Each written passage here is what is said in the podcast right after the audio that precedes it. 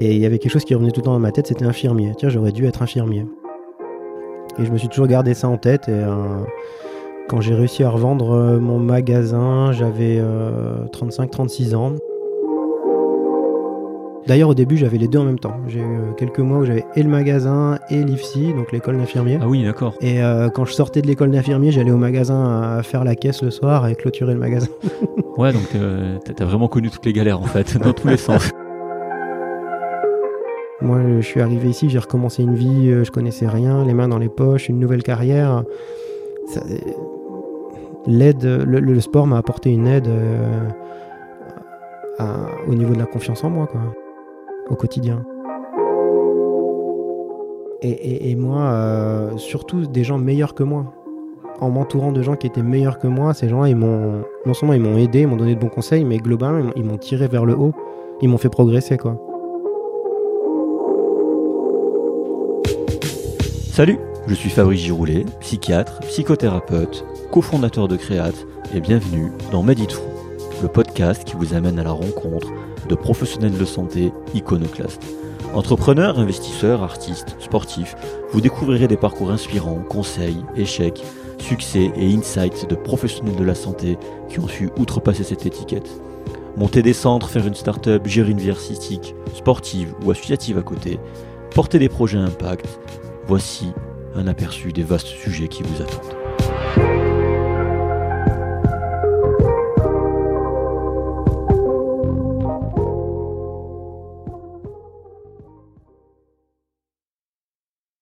Et juste avant de commencer cet épisode, j'aimerais vous parler de notre sponsor NES Formation, N-E-S Formation. Alors c'est vraiment l'organisme de formation médicale continue chez qui vous devez aller. J'ai moi-même essayé honnêtement, c'est la folie. C'est vraiment très très bien. Harry et ses équipes sont vraiment géniaux à l'écoute. Et les contenus proposés, vous verrez, sont extrêmement pertinents, variés, les intervenants experts dans leur domaine et extrêmement pédagogues. Et vous, verrez que NES Formation se responsabilise vachement sur la pédagogie, ce qui est très rare à voir de nos jours.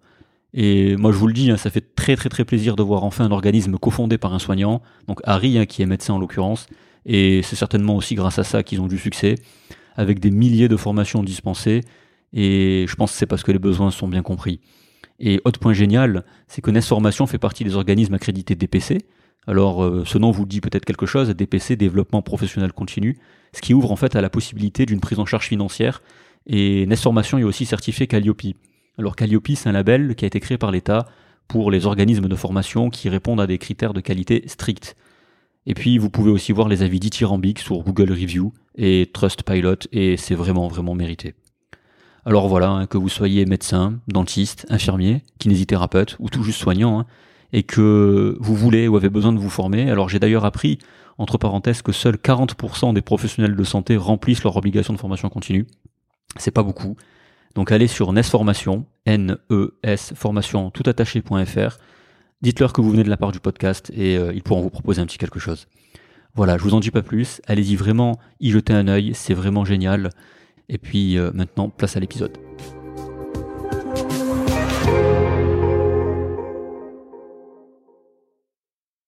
Voilà, euh, du, coup, ça, a été pour venir. T'es venu en footing ou euh, comment ça se passe? Alors, je suis venu en moto et je me suis garé devant ta porte. Ouais, non, non je dis ça parce qu'en fait, comme tu es très sportif, je me suis dit, tu te chauffes à venir en, en footing, mais non, t'es venu en moto, t'as été sage. Ouais, j'ai déjà fait mon quota de sport pour la journée. Ouais, ben on va en parler justement. Donc voilà, je, suis ravi de vous retrouver pour, euh, pour ce nouvel épisode. Salut Olivier. Salut Fabrice. Voilà, tout d'abord, encore merci euh, à toutes et à tous. Hein. Euh, grâce à vous, on est toujours dans les top podcasts en développement personnel, donc sur Apple Podcast, et ça fait un peu plus d'un mois. Et vous êtes toujours de plus en plus nombreux, et encore merci hein, pour vos messages, ça, ça nous encourage vraiment à poursuivre. Alors aujourd'hui, on va enfin, enfin parler de sport. Voilà, dans le générique du début, en fait, on dit tout le temps qu'il y a des entrepreneurs, des investisseurs, des artistes, mais aussi des, sportifs. Et on n'en avait pas enregistré euh, avec des sportifs jusqu'à présent, et était le premier. Voilà. Et encore merci hein, d'avoir accepté justement cet échange. Ben, merci à toi de m'avoir invité. Ben, je t'en prie. Et puis euh, voilà, cette fois-ci, je vais faire une, intro assez courte. Euh, je vais directement demander donc à Olivier de se présenter. Ok, ben écoute, euh, voilà, j'ai bientôt 45 ans. Dans un mois, euh, on est là pour parler de sport. Alors, j'en ai, toujours fait dans, ma vie. Et en devenant infirmier sur le tard, c'est-à-dire il, y a six ans, j'ai continué. J'ai continué à faire du sport avec ma, en, même temps que ma pratique infirmière. D'accord. Alors voilà, comme tu l'as dit, tu es, euh, infirmier, mais aussi très sportif. En ce moment, tu pratiques euh, surtout le, paddle à un très haut niveau. Juste pour, euh, pour l'anecdote, tu es champion de France 2019 longue distance. Alors juste pour les gens qui comprennent bien, longue distance, c'est 12 km. Voilà. Donc c'est, si je dis pas de bêtises, hein, c'est ça? Ouais, ça, ça varie, ça varie entre 12, 14, 18. Voilà, donc ça fait, ça fait pas mal de distance quand même. Euh, donc c'était juste avant Covid hein, et l'arrêt des, compétitions. Euh, chose importante aussi, tu es dans ta catégorie. On va expliquer, on va expliquer tout ça tout à l'heure. Ouais. Et puis euh, on va essayer aussi de voir tout ton parcours. tu m'avais raconté en off en fait, avant que, avant d'être infirmier, tu as eu une autre vie. On va en parler. Je te laisserai débiter sur ça. Et puis on va aussi parler mindset, donc état d'esprit, organisation, sport, paddle bien sûr, voilà, mm-hmm. exigence et puis et puis je, et puis j'en passe. Et puis comme d'habitude, j'ai pas mal de questions et on va directement rentrer dans le vif du sujet. Et j'aimerais d'abord qu'on revienne brièvement, hein, ou pas, c'est toi qui vois, sur ton parcours général en fait. Euh, qu'est-ce que tu as fait avant infirmier et pourquoi? Et puis après, pourquoi tu t'es tourné vers, euh, vers les soins infirmiers? Ok. Ok, ok. Eh ben écoute, avant d'être infirmier, euh, j'ai fait du skateboard. Ouais. c'est un peu le fil rouge de ma vie, le skateboard. Euh, mes parents voulaient que je fasse euh, des, petites études, voulaient au moins que j'ai un bac, donc j'ai fait, euh, j'ai fait ça vite fait à l'école, mais un truc qui m'intéressait pas du tout. Moi, ce que je voulais à l'époque, c'était faire du skate, et puis euh, je rêvais d'être pro. Puis je me suis vite aperçu que j'aurais jamais le niveau pour être pour être professionnel, comme ceux qu'on voit à la télé.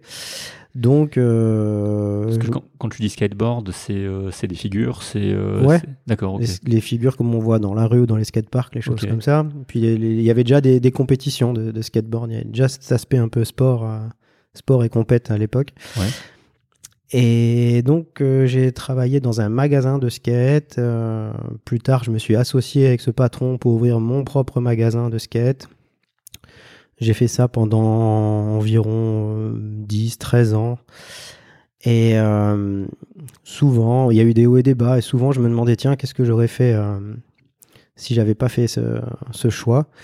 Et il y avait quelque chose qui revenait tout le temps dans ma tête, c'était infirmier. Tiens, j'aurais dû être infirmier.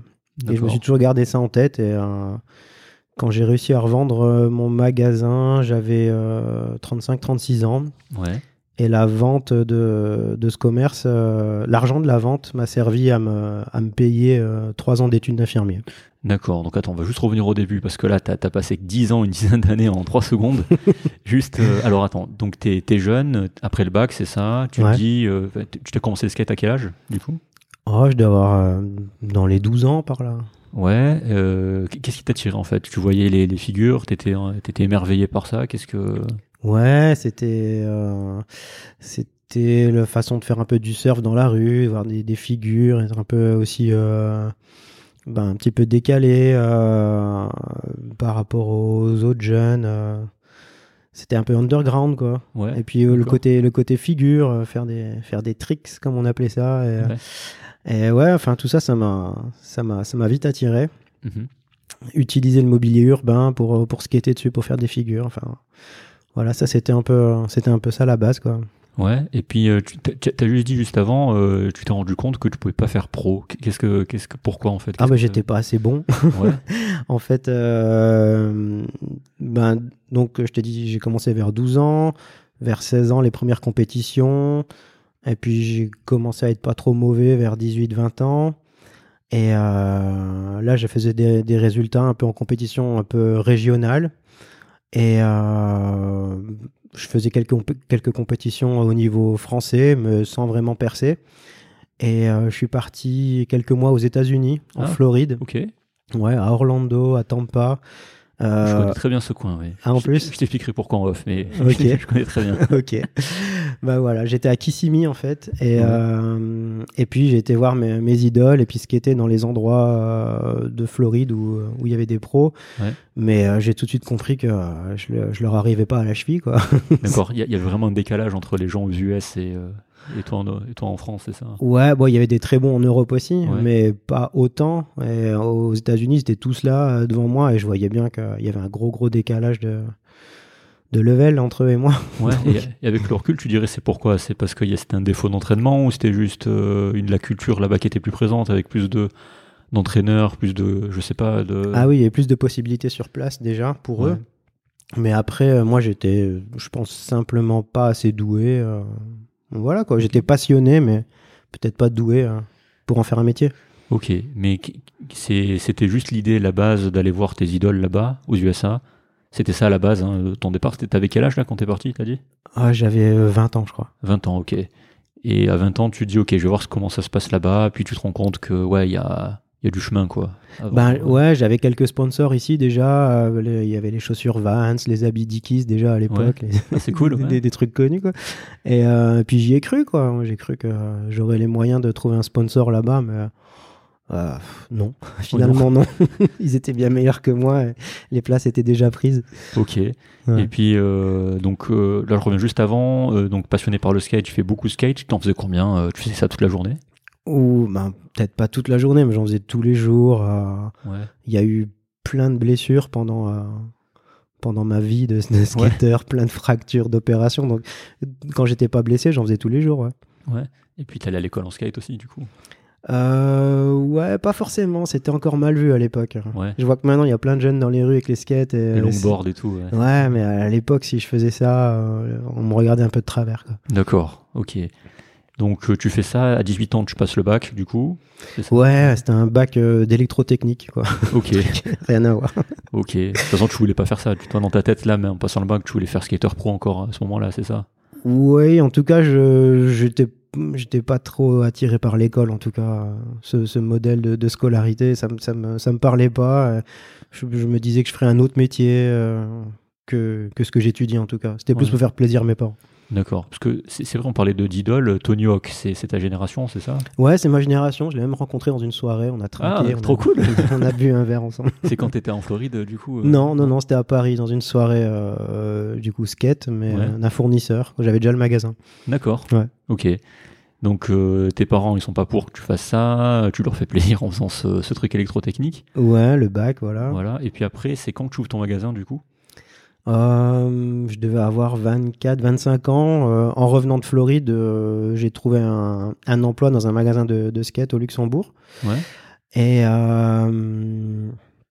bah, moi, je m'occupais justement du, du, du rayon skate et tout ça. Et comme j'avais pas mal de connaissances là-dedans, je faisais les achats. Et puis, petit à petit, au bout de 2-3 ans, j'étais assez polyvalent.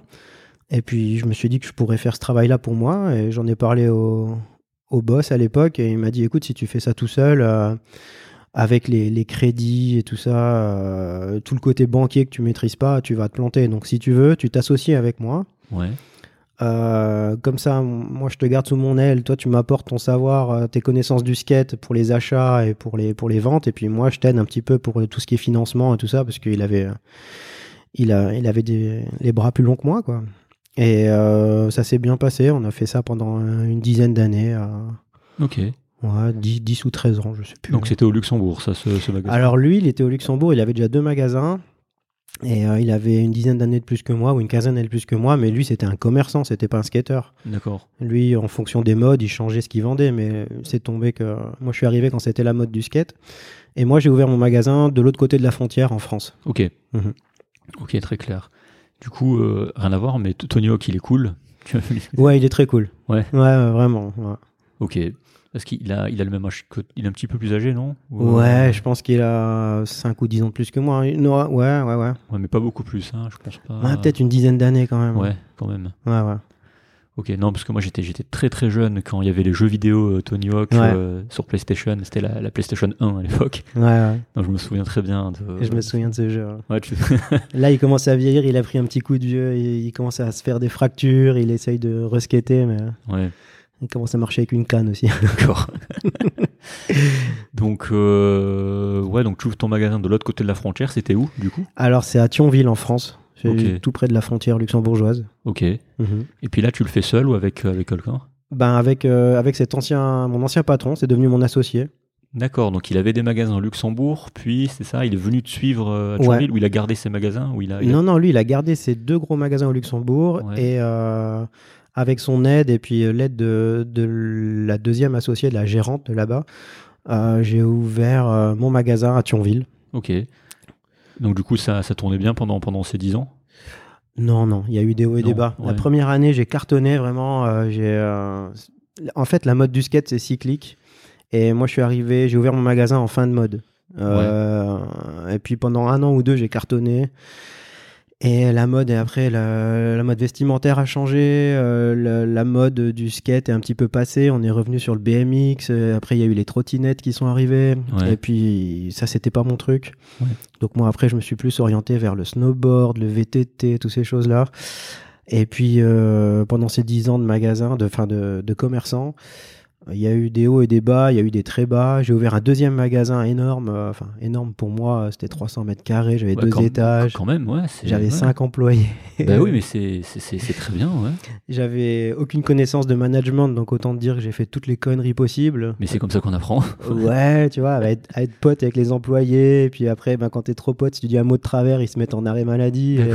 Et, et le dimanche, c'est moi qui passais l'aspirateur. Ouais, voilà. d'accord. Donc, euh, mais en fait, y a, on, on a dit qu'on allait parler de sport, mais en fait, il y a aussi un, côté entrepreneurial dans, dans ça. Il y a eu. Il y a eu. il y a eu, il y a Il eu. y a eu avant, ouais, c'est ça. Et pen- pendant tout ce temps-là, quand ça n'allait pas, et il y a eu, je pense, plus de mauvais moments que de bons, hein, forcément, si j'en avais marre et que j'ai revendu. euh, pendant tout ce temps-là, je me disais toujours, putain, j'aurais dû être infirmier. Pourquoi, Ah ouais, tu t'es pourquoi tu lancé dans le commerce si t'avais été infirmier? Tu t'aurais eu euh, un salaire tous les mois, t'aurais fait un truc intéressant, Ouais. euh, t'aurais t'aurais mis du temps à faire le tour parce qu'il y a, il y a plein de façons d'exercer le métier d'infirmier et puis euh, je me serais pas ennuyé en fait quoi. D'accord, parce que tu t'ennuyais avec ton magasin rapidement. Ah ben ouais, en fait le problème de ce magasin, à la base moi je voulais être pro en skate, j'ai pas pu. Moi je voulais faire du skate, je voulais pas être commerçant. Ouais. Et en devenant commerçant, euh, ce que j'ai remarqué c'est que j'étais bloqué, emprisonné derrière mon comptoir Ouais. et que les potes ils venaient me voir avant d'aller skater. Eux ils allaient skater mais pas moi. Ouais. Et moi je me suis retrouvé vite emprisonné dans mon magasin et j'ai vu que c'était pas pour moi en fait. Ouais, donc euh, tu sentais beaucoup de frustration à ce Ouais, ouais, moment-là. ouais, ouais, une dizaine d'années de frustration. Ouais, mais donc parce que ça permet d'enchaîner avec la question suivante. Tu, euh, la question c'était à quel moment tu te dis je, je vais faire infirmier, mais en fait c'est tout le temps, c'est depuis le début. Depuis le début, ouais, ouais. Même euh, déjà quand euh, je faisais mes études d'électrotechnique, là, j'avais, j'avais pas envie de bosser. Moi, je voulais juste faire du skate. Mais je me disais, si, si j'avais bossé, Ouais. si j'étais un peu plus bosseur, j'aurais pu essayer de faire l'IFSI, euh, devenir au, au moins infirmier. euh. Ok, directement euh, Ouais. au lieu de faire le bac, enfin directement après le bac électrotechnique, faire des concours, tout ça. Ouais, ou même après l'école, ap- après la seconde ou la première terminale, embrayer direct sur infirmier, quoi. Ouais. Mais, mais au final, qu'est- qu'est-ce que t'en, t'en retiens Tu dis qu'il y a eu plus de mauvais moments sur cette expérience commerciale que de bons, c'est ce que t'as dit. Hein Ouais, ouais, il y a eu plus de galères euh, proches de la faillite à essayer de, de tenir, quoi. ouais. que de que de que d'années où où je gagnais du fric. Non, mais c'est- bien que tu le soulignes parce que c'est c'est vrai qu'on entend beaucoup de. Il y a des podcasts centrés sur l'entrepreneuriat. Ouais. T'as l'impression que c'est simple, mais en fait, la majorité des, des gens, euh, comme tu dis, sont à la limite de la faillite. Galère C'était pour- tout pour le temps ça, moi. C'était tout le temps. J'étais tout Ouais. le temps euh, euh, prêt à décrocher euh, chaque année. euh, D'un côté, il y avait le banquier qui, qui me tirait un bras pour que je mette de l'argent sur le compte, et de l'autre Ouais. côté, il y avait il y avait les, les fournisseurs qui me tiraient l'autre bras pour dire Eh, paye-nous ce que tu nous dois. Ouais. Et puis euh, il y avait encore un troisième côté avec les clients qui disaient dis donc euh, c'est moins cher sur internet. et puis moi ah oui, c'est vrai. on peut en parler. T'es arrivé pile au moment aussi où il y avait, la, révo- il y avait le e-commerce là qui commençait. À... Voilà, a e-commerce qui commençait et moi j'avais vraiment au début une toute petite boutique, euh, 30 mètres carrés quoi, avec Ouais. une petite cave voûtée où j'avais les chaussures. euh, Mais euh, en étant, j'avais une employée à mi-temps et donc en ayant une virg- 1,5 personnes de, de, de personnel, j'avais pas de quoi. euh, j'a- j'avais pas assez d'argent pour me payer un site internet quoi un, un- un vrai beau site internet qui tournait et c'était vraiment un budget à l'achat quoi Ouais, à l'époque, ouais. Ça, Ouais. ça, je, j'étais, j'étais jeune aussi à cette époque, mais c'est vrai que quand on regarde maintenant le prix que ça coûte euh, aujourd'hui versus euh, avant, Ouais. avant c'était beaucoup plus cher parce que justement ça venait juste de sortir. Ouais, ouais, ouais. Et moi, j'ai, du coup, euh, j'ai pas pris ce, j'ai pas pris ce train-là. Il y a juste un truc qui m'a sauvé à la fin, c'était Facebook, en fait. Je me suis Facebook. fait une page Facebook du magasin et Ouais. je postais tout ce que, tout ce que je rentrais. euh, et puis ça, ça a attiré pas mal de monde. Ok. Donc t'en ressors mitigé de cette expérience entrepreneuriale? Hum, ben, ça, ça m'a quand même fait grandir. J'ai appris plein de choses. Ouais. Au niveau au niveau gestion, j'imagine. Ben Mhm. ouais, à, tous les niveaux, gestion, euh, au niveau social, au niveau, euh, bah, des, des- des- au niveau des, des connaissances euh, globales, quoi, hein, sur, sur tout, sur comment ça fonctionne, euh, les, les fournisseurs, les banquiers, les- le, le commerce, le management. Ouais. J'ai appris de mes erreurs, quoi, mais j'ai appris un peu quand même. Ouais. Heureusement. Bon, la chance que j'ai eue, c'est que en pleine crise, j'ai réussi à le revendre. Donc c'est, pour moi, c'est pas un échec, quoi. En, en pleine crise du skate ou en pleine crise tout court En fait pleine crise tout court, j'étais dans une ville euh, entourée de grands centres commerciaux qui ouvraient chaque année et le centre-ville ouais, mourait. T'as t'as vraiment tout connu quoi. Ah, le, bah, le Ouais. centre-ville était en train de mourir et les, les commerces fermés un par un euh, de faillite. Ouais. Et euh, j'ai quand même réussi à le, à le revendre. Alors, moins cher que ce que je l'avais acheté avant, parce que c'était un magasin qui existait déjà.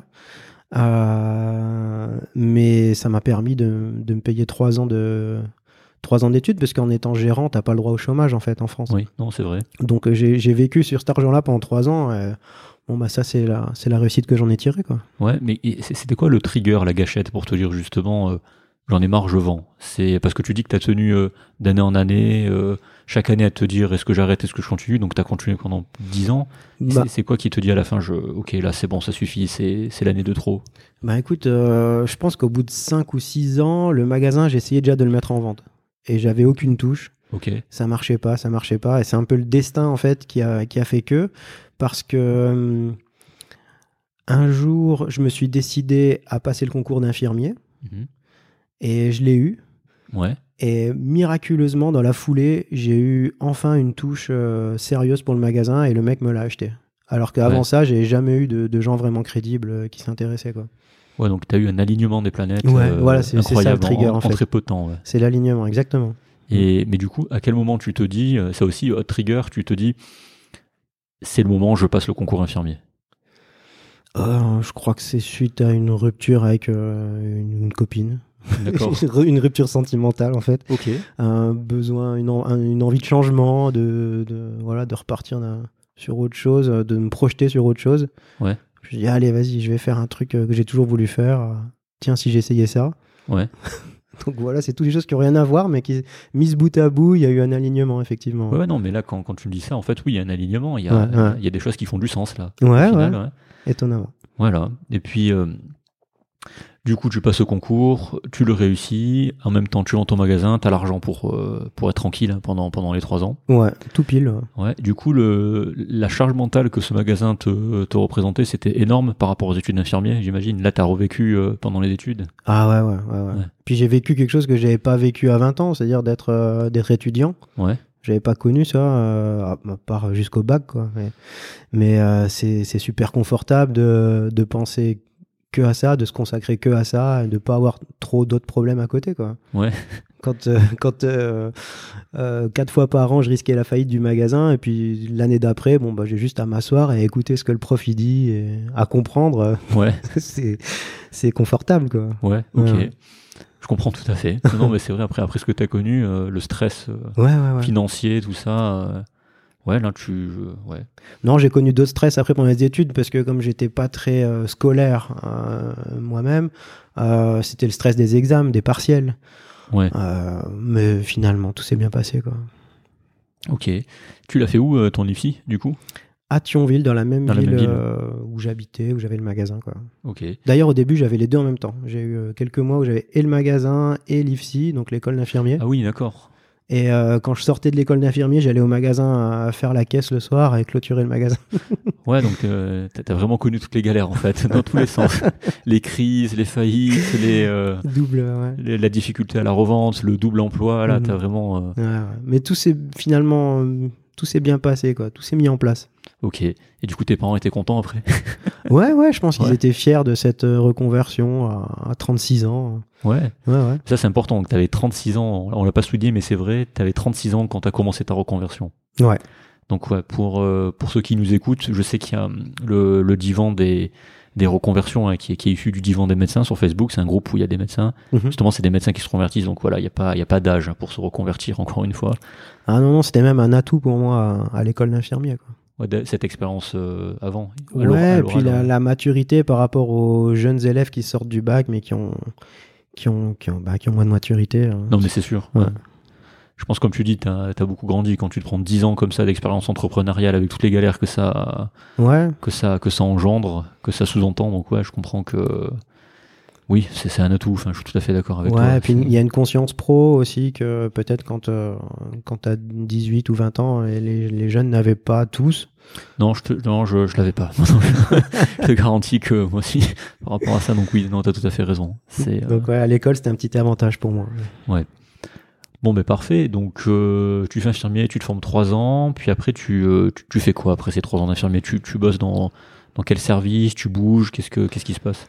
Alors d'abord, j'étais intéressé par euh, la chirurgie et le bloc opératoire.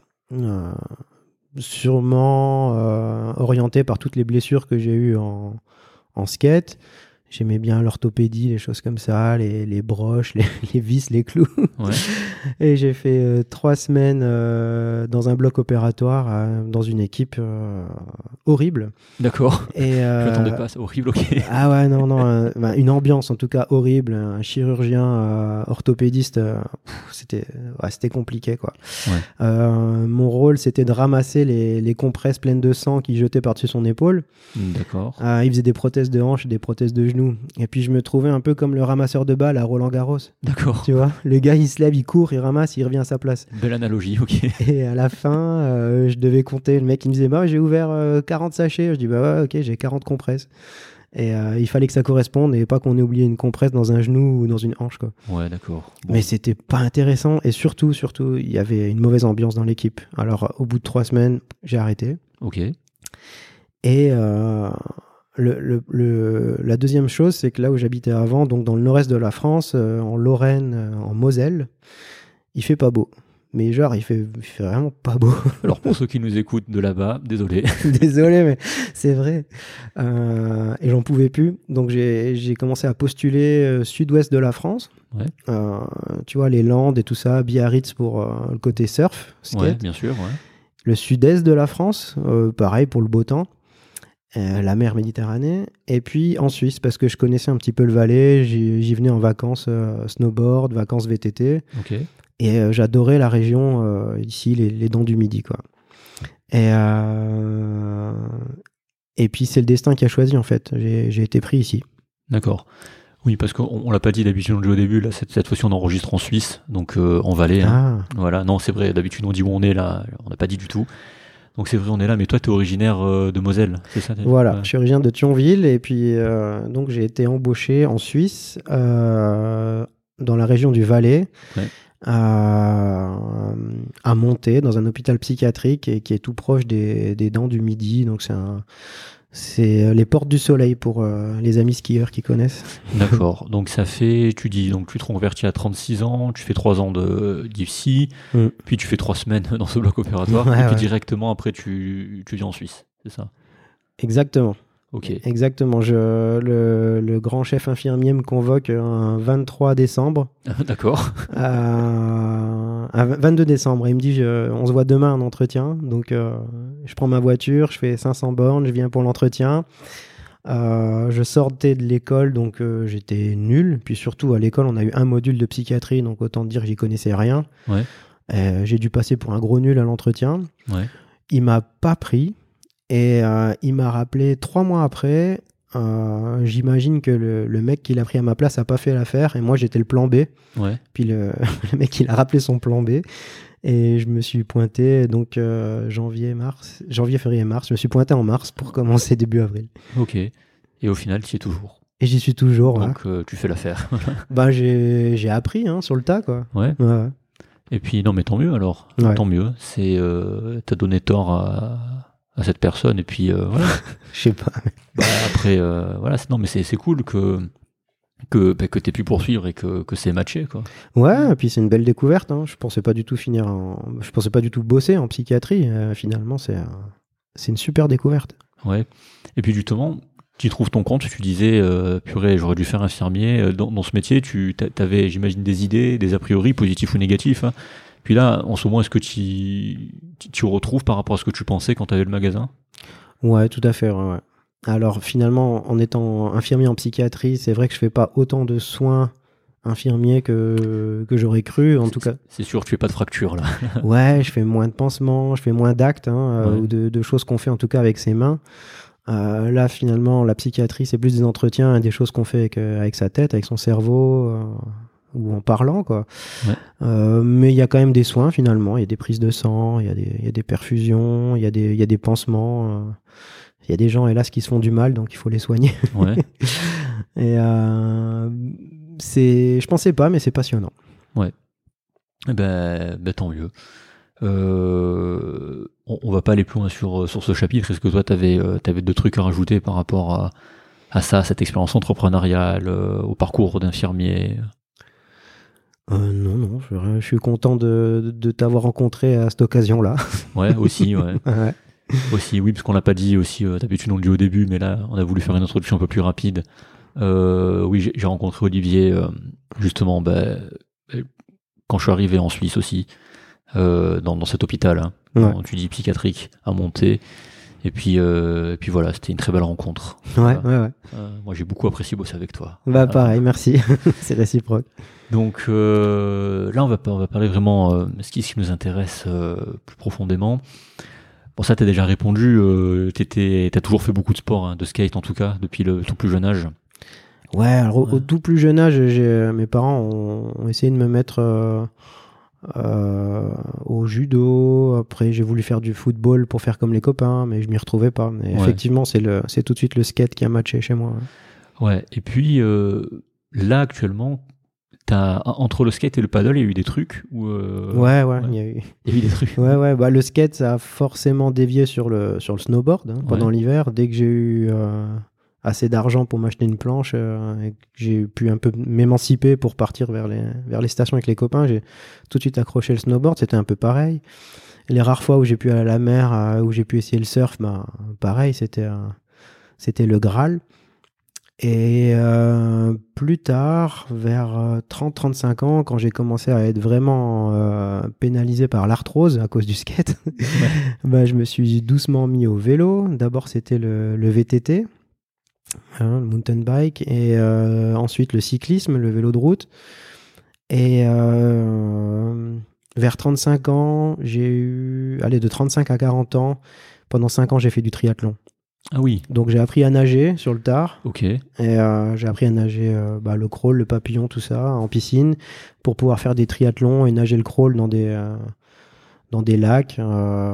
et puis ça, ça me, ça me poursuit encore aujourd'hui. J'adore nager. et, je nage encore dans les lacs ici en Suisse. Quoi. Ouais. Mais qu'est-ce qui fait que tu passes d'un sport à un autre en fait? C'est euh, c'est parce qu'au bout d'un moment tu te retrouves pas? C'est à cause de la condition physique? C'est euh, Oui, il y a la condition physique. euh, pour, pour être bon en skate, c'est un sport de jeunes en fait. Les, les vieux, on peut skater, on skatouille comme on dit, mais on n'est plus aussi bon que quand on était jeune. Et moi, je suis vraiment très handicapé euh, sur, sur, une, sur une jambe, un genou, une hanche par, par l'arthrose qui s'est accumulée à cause du skate. Euh, et vraiment, je peux plus, je peux plus en faire. Donc, euh, je suis passé aux autres sports hein, par dépit.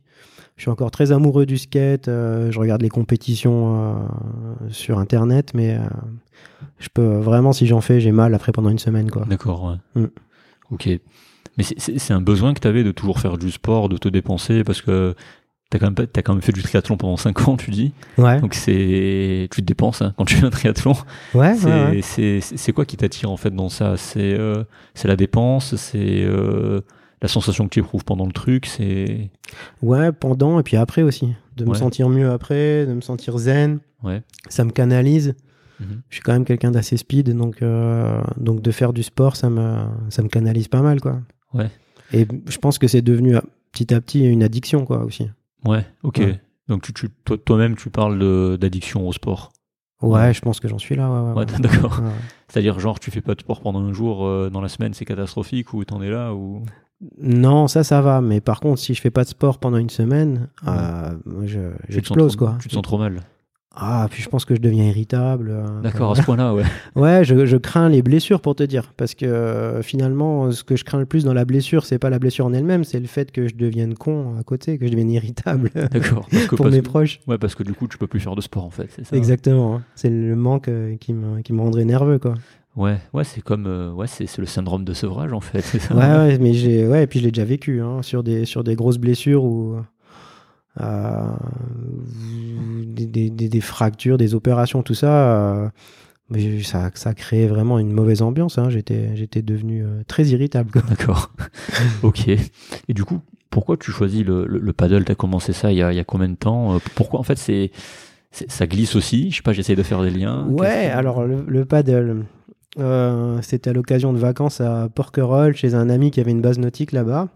Et il me dit, tiens, euh, essaye ça. Et euh, moi, j'accroche pas forcément sur place. Et, euh, j'ai quand même ramené un, un paddle en Lorraine après les vacances. Et puis j'en ai fait un petit peu sur une rivière là-bas qui s'appelle la Moselle. Et euh, c'était sympa, cette sensation de pouvoir marcher sur l'eau. Il y a, alors, il y a un tout petit côté surf parce qu'on est debout sur une planche sur l'eau. Mais c'est quand même euh, ultra doux pour le corps parce qu'il n'y a pas de choc. Il y a un petit côté fitness, si on veut ramer vite, euh, il y a un petit côté cardio comme ça. Euh, alors, bon, ben, vu que je pouvais plus faire de skate, qu'il fallait que je me trouve des sports longs et qui soient pas violents, bah, c'était pas mal. Il y a un côté nature aussi, où quand on regarde à l'aplomb, à la verticale, on voit les poissons. Enfin, il y avait des trucs un peu sympas comme ça. Euh, et puis petit à petit, j'ai accroché. J'en ai fait comme ça, un peu en dilettante, euh, tant que j'habitais là-bas.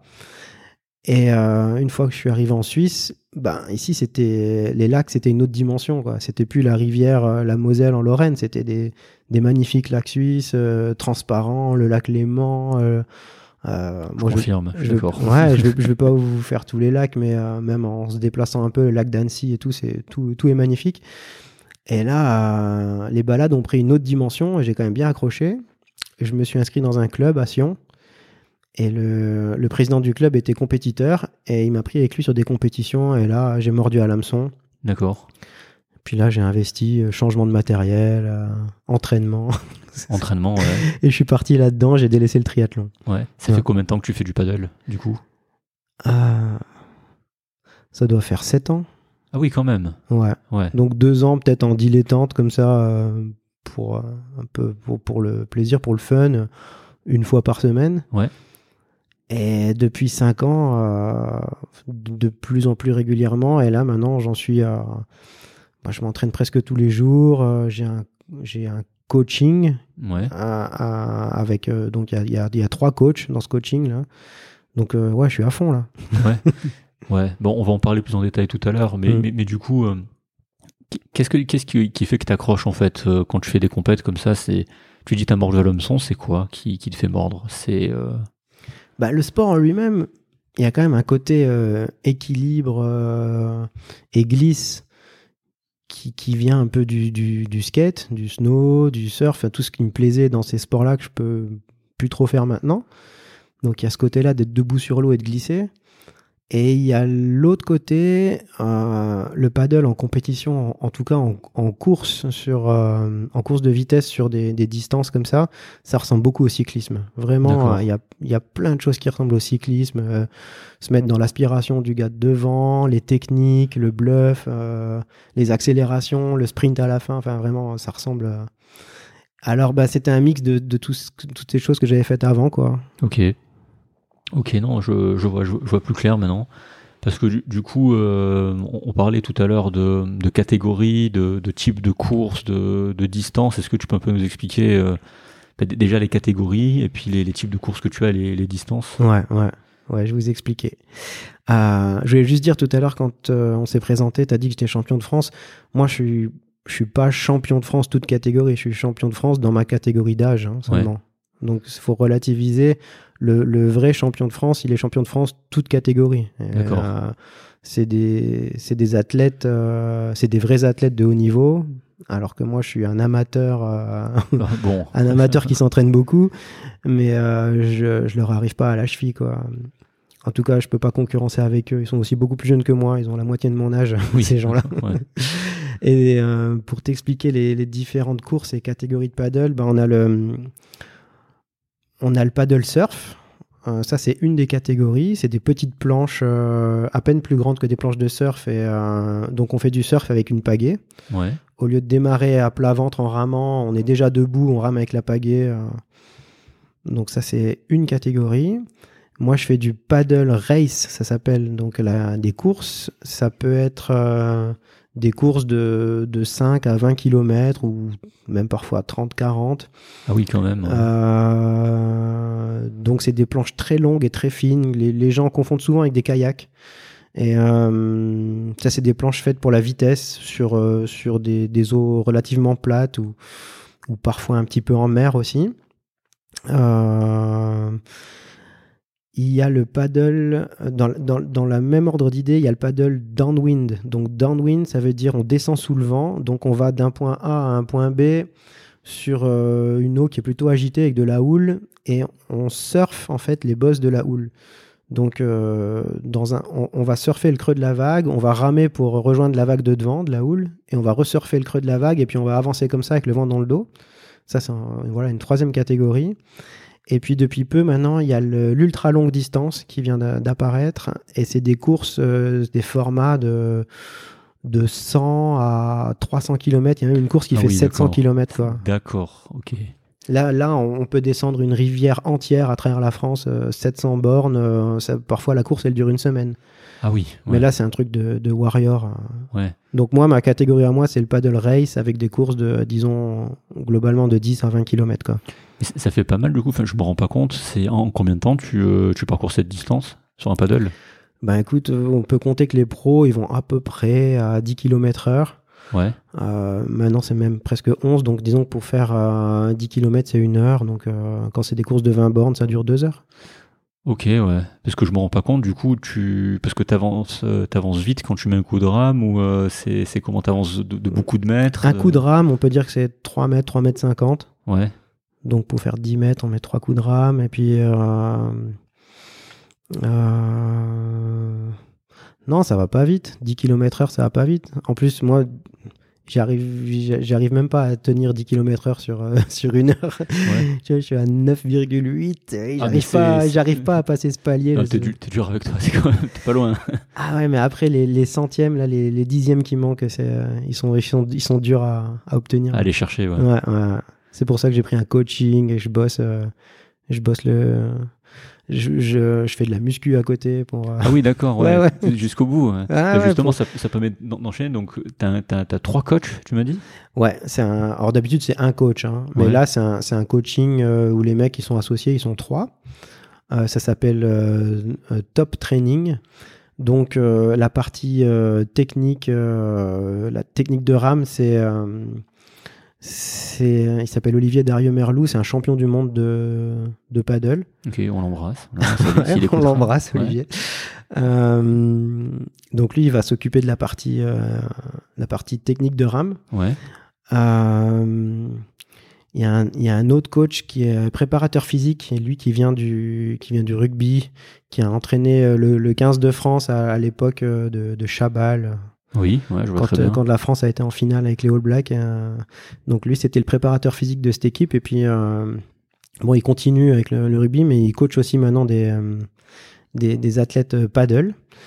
Donc ça, c'est plus pour la partie physique, force. Et puis, il y, a y une troisième personne euh, qui s'appelle Christophe Morat, et lui, il s'occupe un peu de, de, de gérer, euh, de gérer ce trio, euh, puis de la communication. Et bon, l'année dernière, euh, je fonctionnais avec un autre coach, et, euh, qui s'appelle Vincent Guillaume, qui est le coach du champion du monde actuel. D'accord. Donc vraiment, j'ai essayé de m'entourer des, Ouais, de, très bons ouais. coachs, quoi. hein. C'est très intéressant. ouais. On les embrasse tous d'ailleurs. Ouais, ouais, ben, ouais, ouais. Et puis on les, je les remercie d'ailleurs, hein, tous les quatre. Mais euh, Parce qu'attends, tu, tu dis je suis un pauvre amateur, mais non en fait, t'as le mindset d'un professionnel. Tu vas voir les meilleurs en fait. C'est, euh, tu peux pas dire que c'est vrai qu'ok sur le papier t'es peut-être amateur, mais dans la dans la démarche pas du tout en fait. ouais, ben j'essaye de de mettre tous les atouts de mon côté. Ouais, mais du coup, c'est des gens assez accessibles. Comment tu dis, ouais, salut, euh, je fais du paddle, j'ai faim, euh, viens me coacher, comment ça se passe? Euh, ils, ils sont accessibles dans une certaine mesure. Il y a quand même, euh, j'ai dû leur parler de mon palmarès pour qu'ils acceptent de me coacher. Ouais, donc t'as t'as quand même un bon track record en paddle avant d'aller les voir. C'est-à-dire, t'as. Ouais, là depuis 3-4 ans maintenant, j'ai sur le sur le circuit France et Ouais. sur le circuit suisse, j'ai des résultats euh, dans ma catégorie d'âge Ouais. et euh, et je suis crédible. Ouais, quand tu dis crédible, c'est que t'en gagnes pas mal les compètes, non? Ouais. Ou tu, finis, tu fais des podiums. Je fais des podiums, euh, je gagne euh, localement, je gagne dans mes catégories d'âge au championnat de France, je suis sur les podiums. Ouais.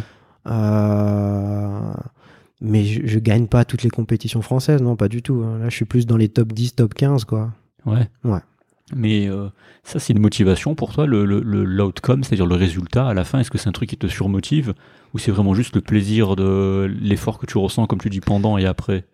Non, le résultat motive aussi. ouais, ouais. Ouais. Et le résultat permet de, de se vendre euh, sur Internet et, et, et ça, euh, ça permet de se vendre par rapport à des sponsors qui peuvent du coup t'avoir du matériel et des planches à moindre prix. Ouais. Parce que c'est super cher en fait pour ce que c'est Ouais. un paddle. Une, une idée Tu une prix Une- Ouais, genre- ouais, genre une, idée, bah, une idée, une planche de, de course comme j'ai, il faut compter 3500, 4000 euros. Ah oui, d'accord, ouais. Euh, c'est un simple pain de mousse recouvert de fibres, comme Ouais. une planche de surf. C'est, euh, je trouve ça inadmissible ce prix. D'accord.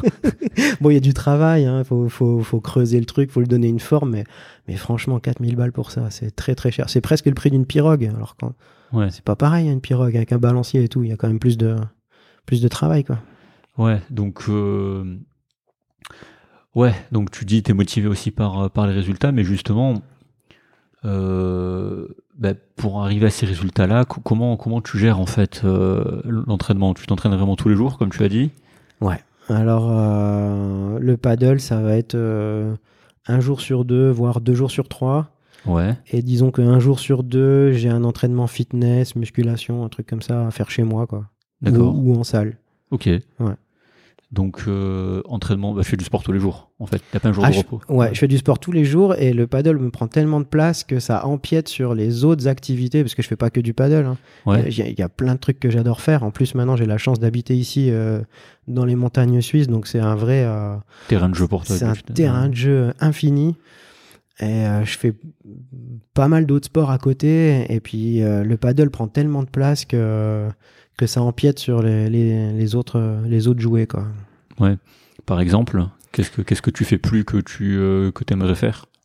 Bah, disons que pendant l'hiver, il y, a le- il y a le snowboard qui est toujours là, parce que j'habite au pied des pistes. Euh, je fais beaucoup de, de pots de phoque, mais euh, donc c'est du, du ski de rando. On monte avec des pots de phoque sous les skis, et puis moi, je, fais ça avec une, planche de snowboard, ça s'appelle un splitboard. Donc quand j'arrive en haut de la, montagne, je mets mes deux skis ensemble, et puis ça me fait un snowboard, et je redescends en snowboard. Euh, en été, ben, il y a le vélo, il y a le VTT, il y a la natation, il y a, les randos en montagne, il y a, plein de choses à faire. Et, je fais euh, 80% du paddle, quoi. Donc euh, ça laisse peu de place au reste, quoi. Ouais. Mais donc tu t'entraînes tous les jours en, en volume horaire, ça fait combien par semaine, tu sais? Entre la muscu et puis le, le paddle Ah, je ne pourrais pas dire une bêtise, mais peut-être une trentaine d'heures ou une vingtaine d'heures. Ah ouais, quand même, ouais. Non, ça Allez, rigole- entre 20 et 30, ça dépend des semaines. Ouais, ça rigole pas en fait, c'est vraiment un deuxième métier quoi. Ouais. Et euh, j'ai la chance d'ailleurs, avec mon métier d'infirmier, de pouvoir faire beaucoup d'horaires euh, d'après-midi. Parce que euh, dans l'hôpital où je travaille, les postes infirmiers, c'est des, c'est des postes en 3 x 8 comme à l'usine. Donc euh, le poste du matin jusqu'à 15h, le poste d'après-midi jusqu'à 22h, et puis il y a le poste de nuit. Et mon, moi, ma préférence, c'est des- le poste de l'après-midi. Comme ça, ça me laisse tous les matins pour m'entraîner. Et en hiver, quand on change l'heure, euh, et ben le matin il fait jour et je peux m'entraîner. Alors que si je bossais le matin, en sortant à Il fait 15-16 nuit. heures, il fait déjà nuit et je peux plus m'entraîner. Donc je peux Ouais. faire du paddle même en, en hiver euh, Ouais, mais, grâce à mon job d'infirmier et aux horaires décalés quoi. ouais. mais justement, c'était, ça faisait aussi partie des questions. Vu que tu t'entraînes tous les jours, parfois il pleut, parfois il fait froid, surtout en hiver. Ouais, Comment tu fais pour, pour tenir mentalement? Tu te dis pas. J'imagine qu'il y a des jours où tu dois te dire ah, purée, j'ai pas envie aujourd'hui d'y aller. Ou alors t'as Ouais. vraiment envie tous les jours? Euh, non, étonnamment, j'ai quasiment envie tous les jours. Mais c'est vrai qu'en hiver, il faut mettre cette combinaison en néoprène, euh, il fait froid, euh, il faut mettre des chaussons parce qu'on a les pieds sont assez statiques sur un paddle. Hein. Ouais. Euh, quand tu restes une heure à deux heures dans l'eau et que les pieds humides et que l'eau elle est à 4 degrés et que l'air est à moins 1, moins 2, Ouais. euh, franchement c'est pas agréable. Si t'as encore un peu de vent là-dessus ou de la pluie ou de la neige, c'est bon, ça dure pas des mois, c'est c'est l'histoire d'un mois ou deux et puis euh, mais quand même quoi, c'est des fois faut se motiver. Voilà. Ouais, ben, ouais, j'imagine.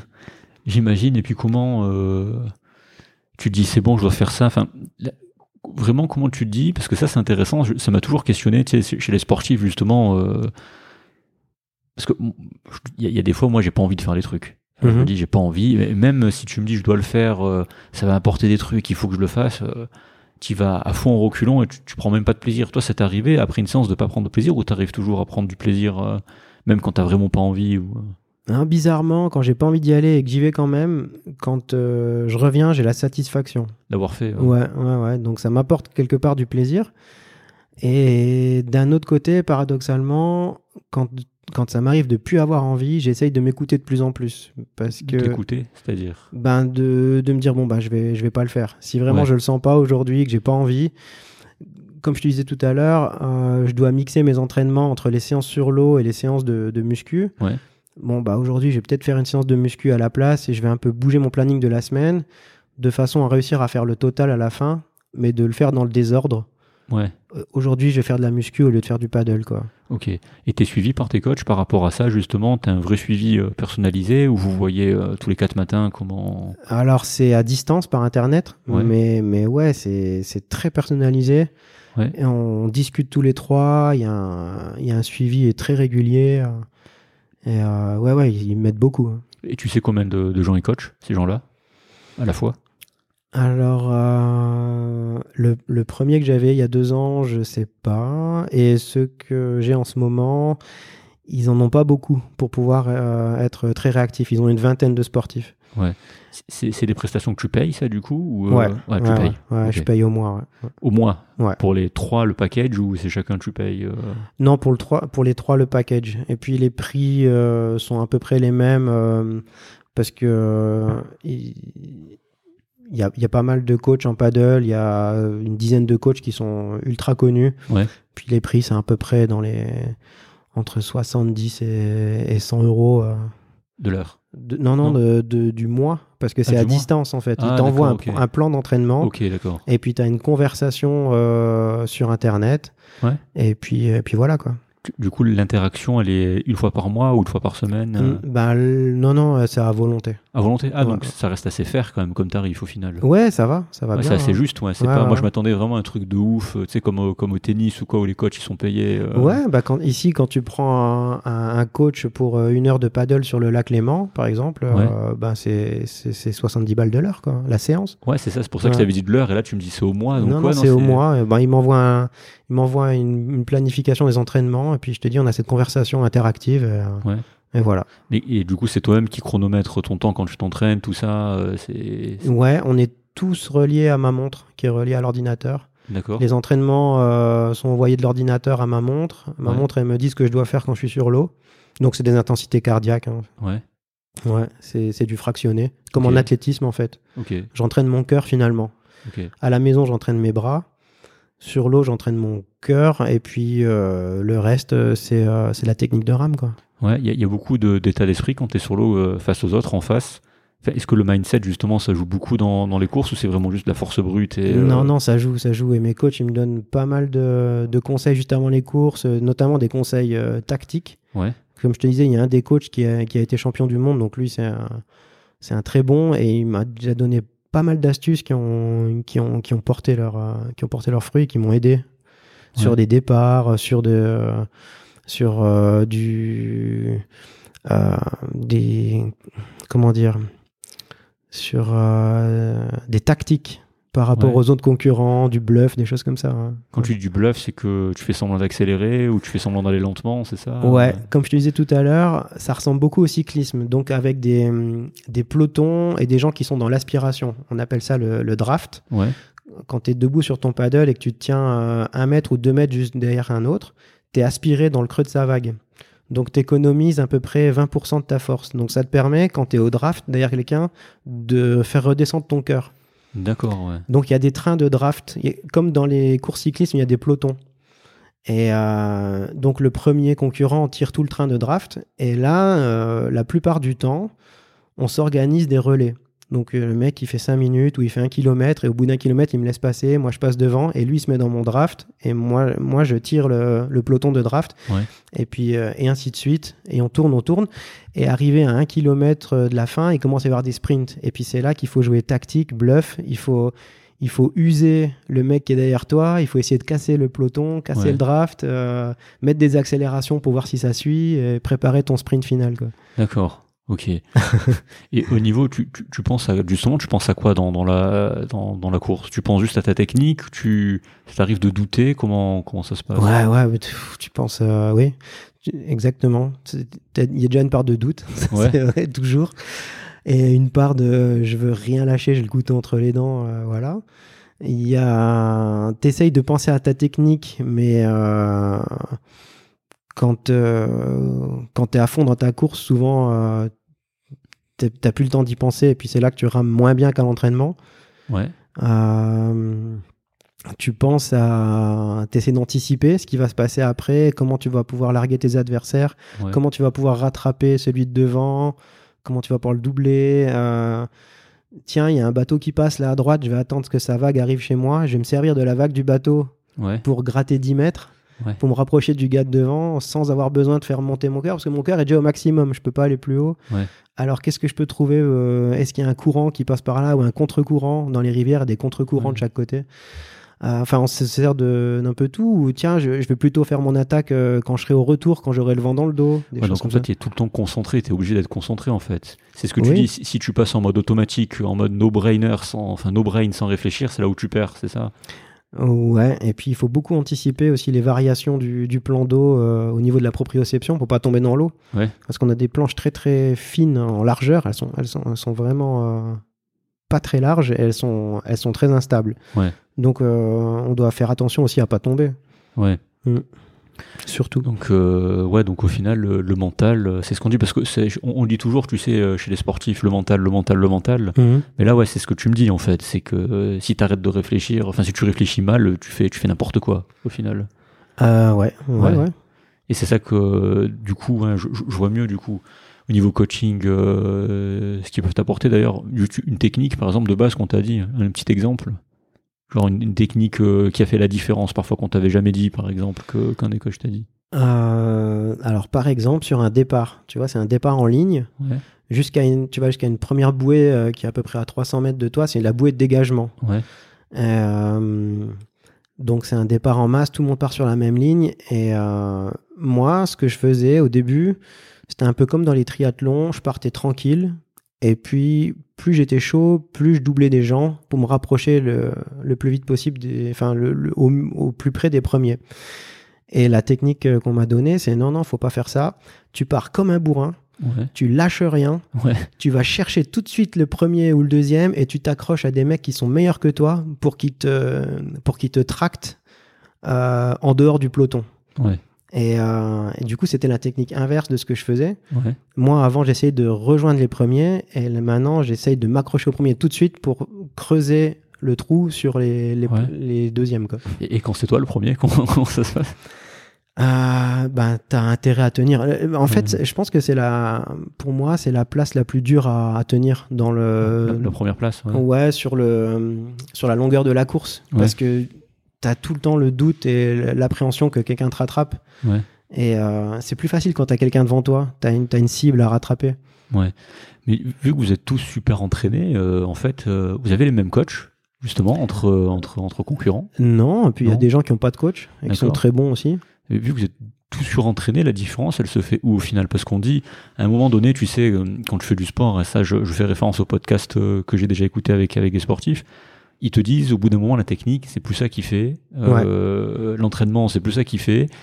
Elle vient d'où, justement, cette différence euh, entre, par exemple, quelqu'un qui va gagner la course, ou euh, c'est vraiment les décisions que tu as prises pendant la course, c'est vraiment le mental. Qu'est-ce qui fait que, vu que vous êtes vraiment tous surentraînés, que- qu'il y a une différence à la fin?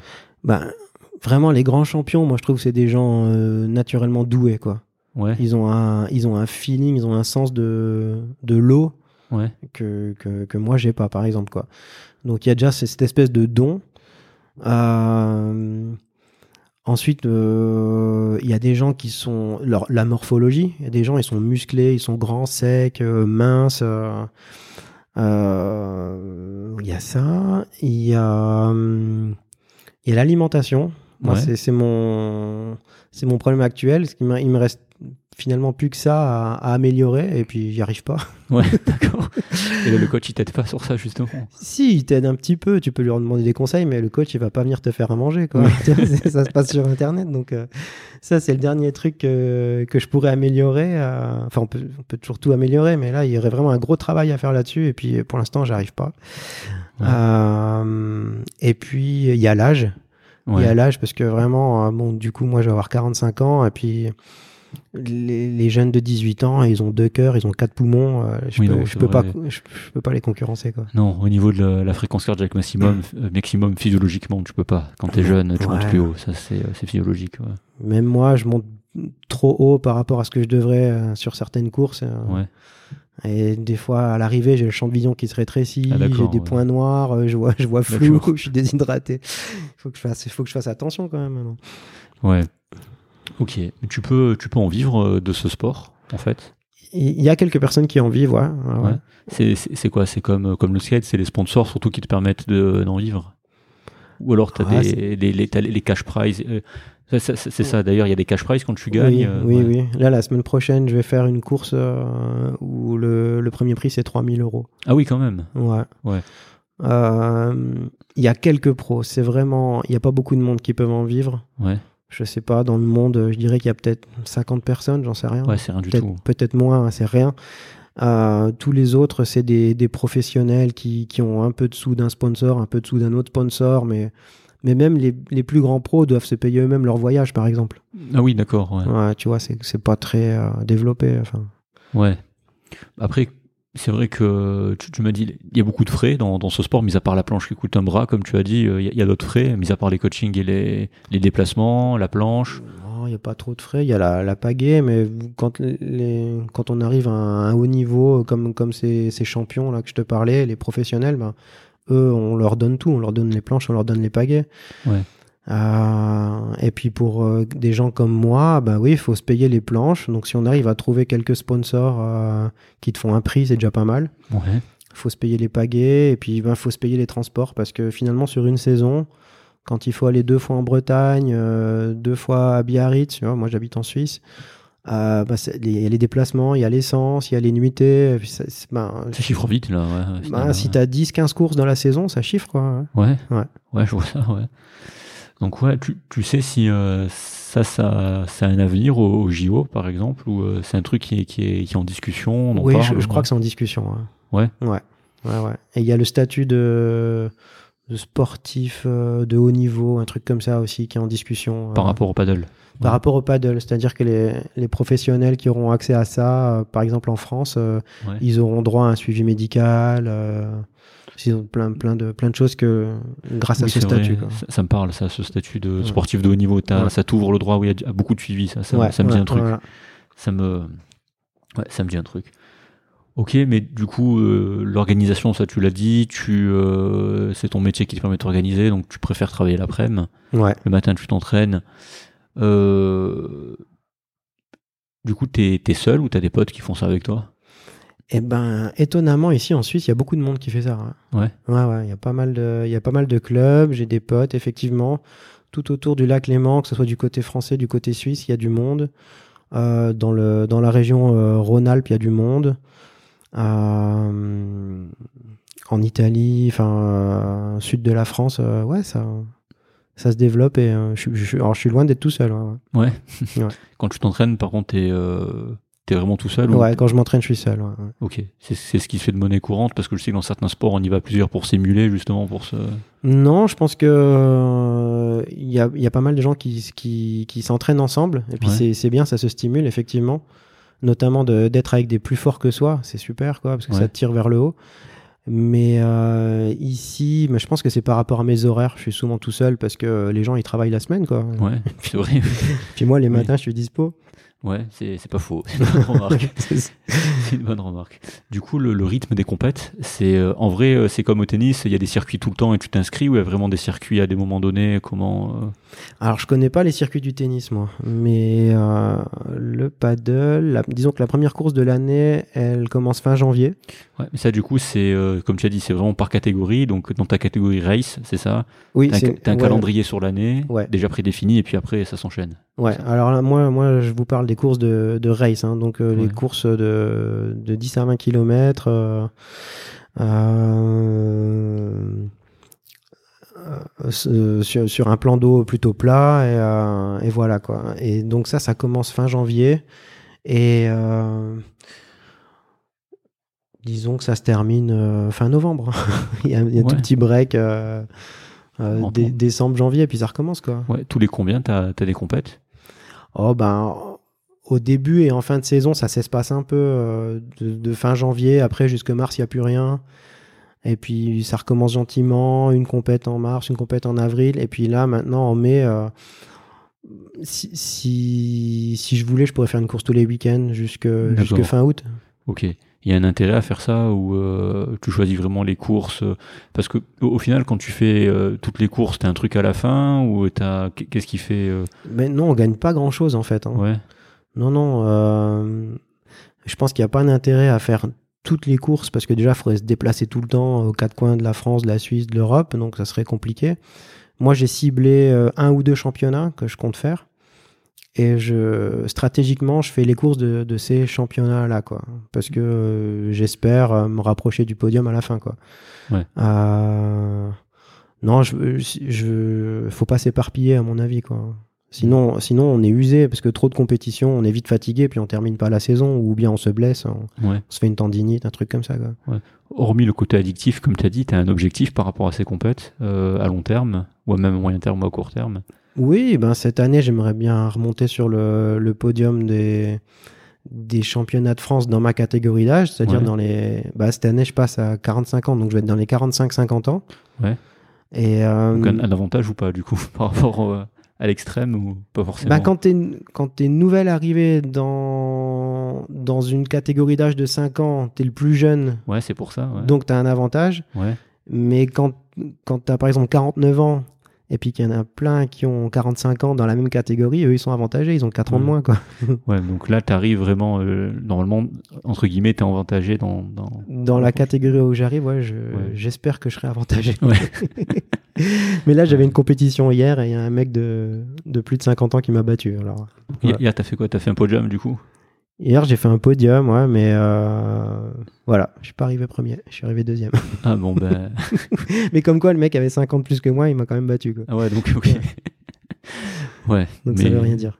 les écarts sont énormes entre le premier et le deuxième ou c'est vraiment au poil comme, euh, comme dans d'autres sports de vitesse? Alors hier, c'était. euh, disons que sur 10 km, il y avait une minute d'écart. Moi, j'arrive pas à me rendre compte. Ça fait beaucoup. 100 mètres. Ouais, donc c'est pas. Je sais pas si c'est beaucoup ou pas dans, dans ce sport. C'est. euh, C'est.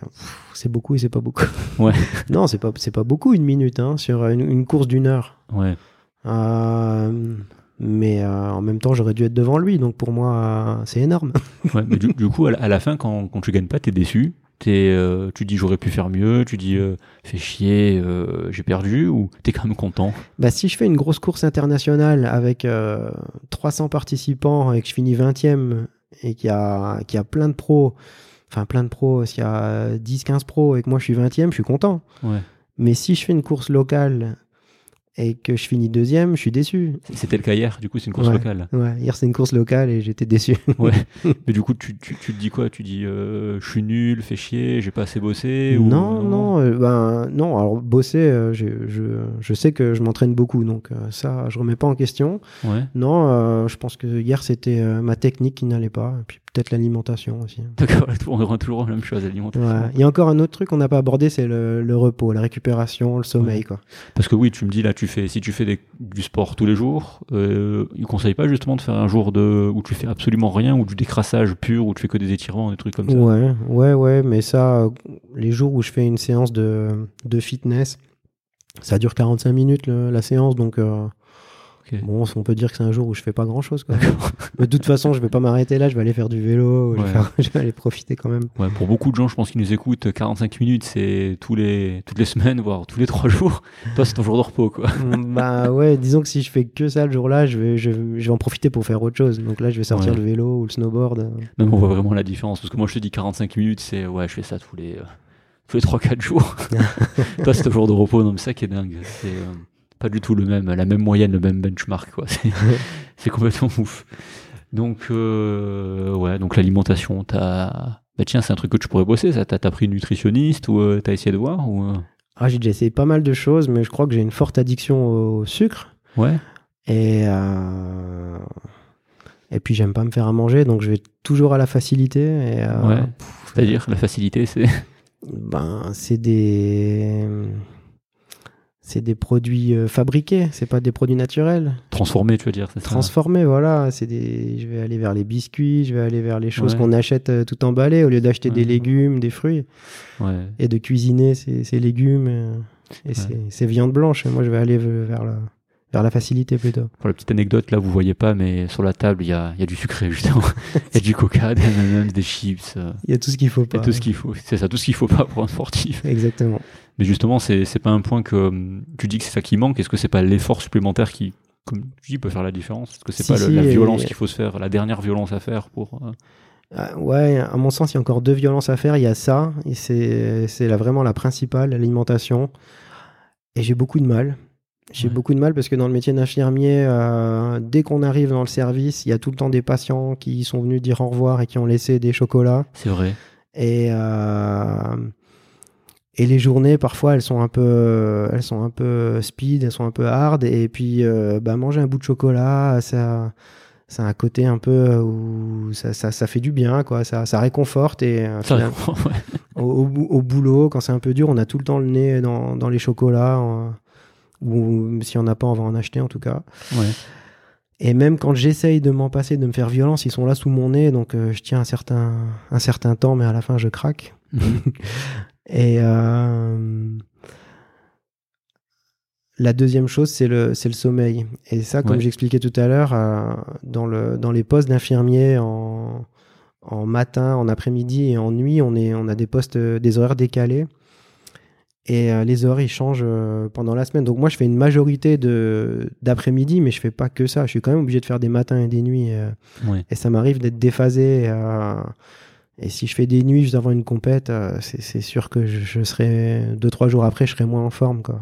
Non, mais ça, c'est prouvé, oui. Non, Oui. c'est, le, c'est normal. J'ai beaucoup de mal avec ça. Plus j'avance dans l'âge quoi, plus je plus j'ai du mal avec les nuits et les, les, les changements d'horaire.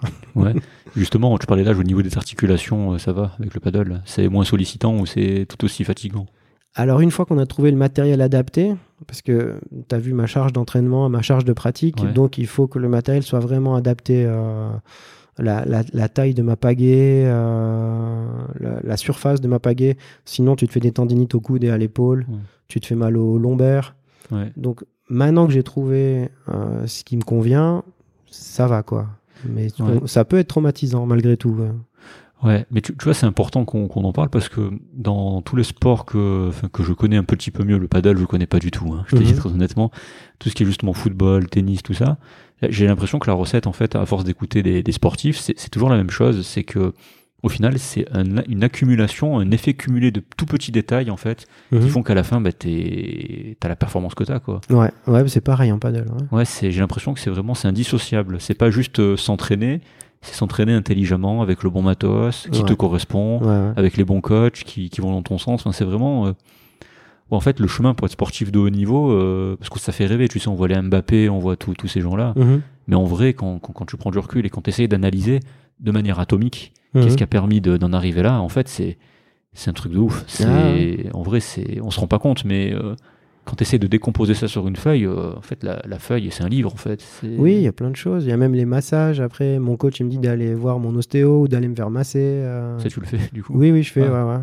Et puis, effectivement, elle me remet des, des nerfs en place, elle me, des, elle me remet des muscles en place, et des muscles qui étaient un petit peu bloqués. Elle me, Ouais. elle me, elle m'aide, hein, ouais. Non, ça aussi, c'est un coût. Du coup, on n'en a pas parlé, mais ça fait partie des coûts. Ouais, ça fait partie des coups, effectivement.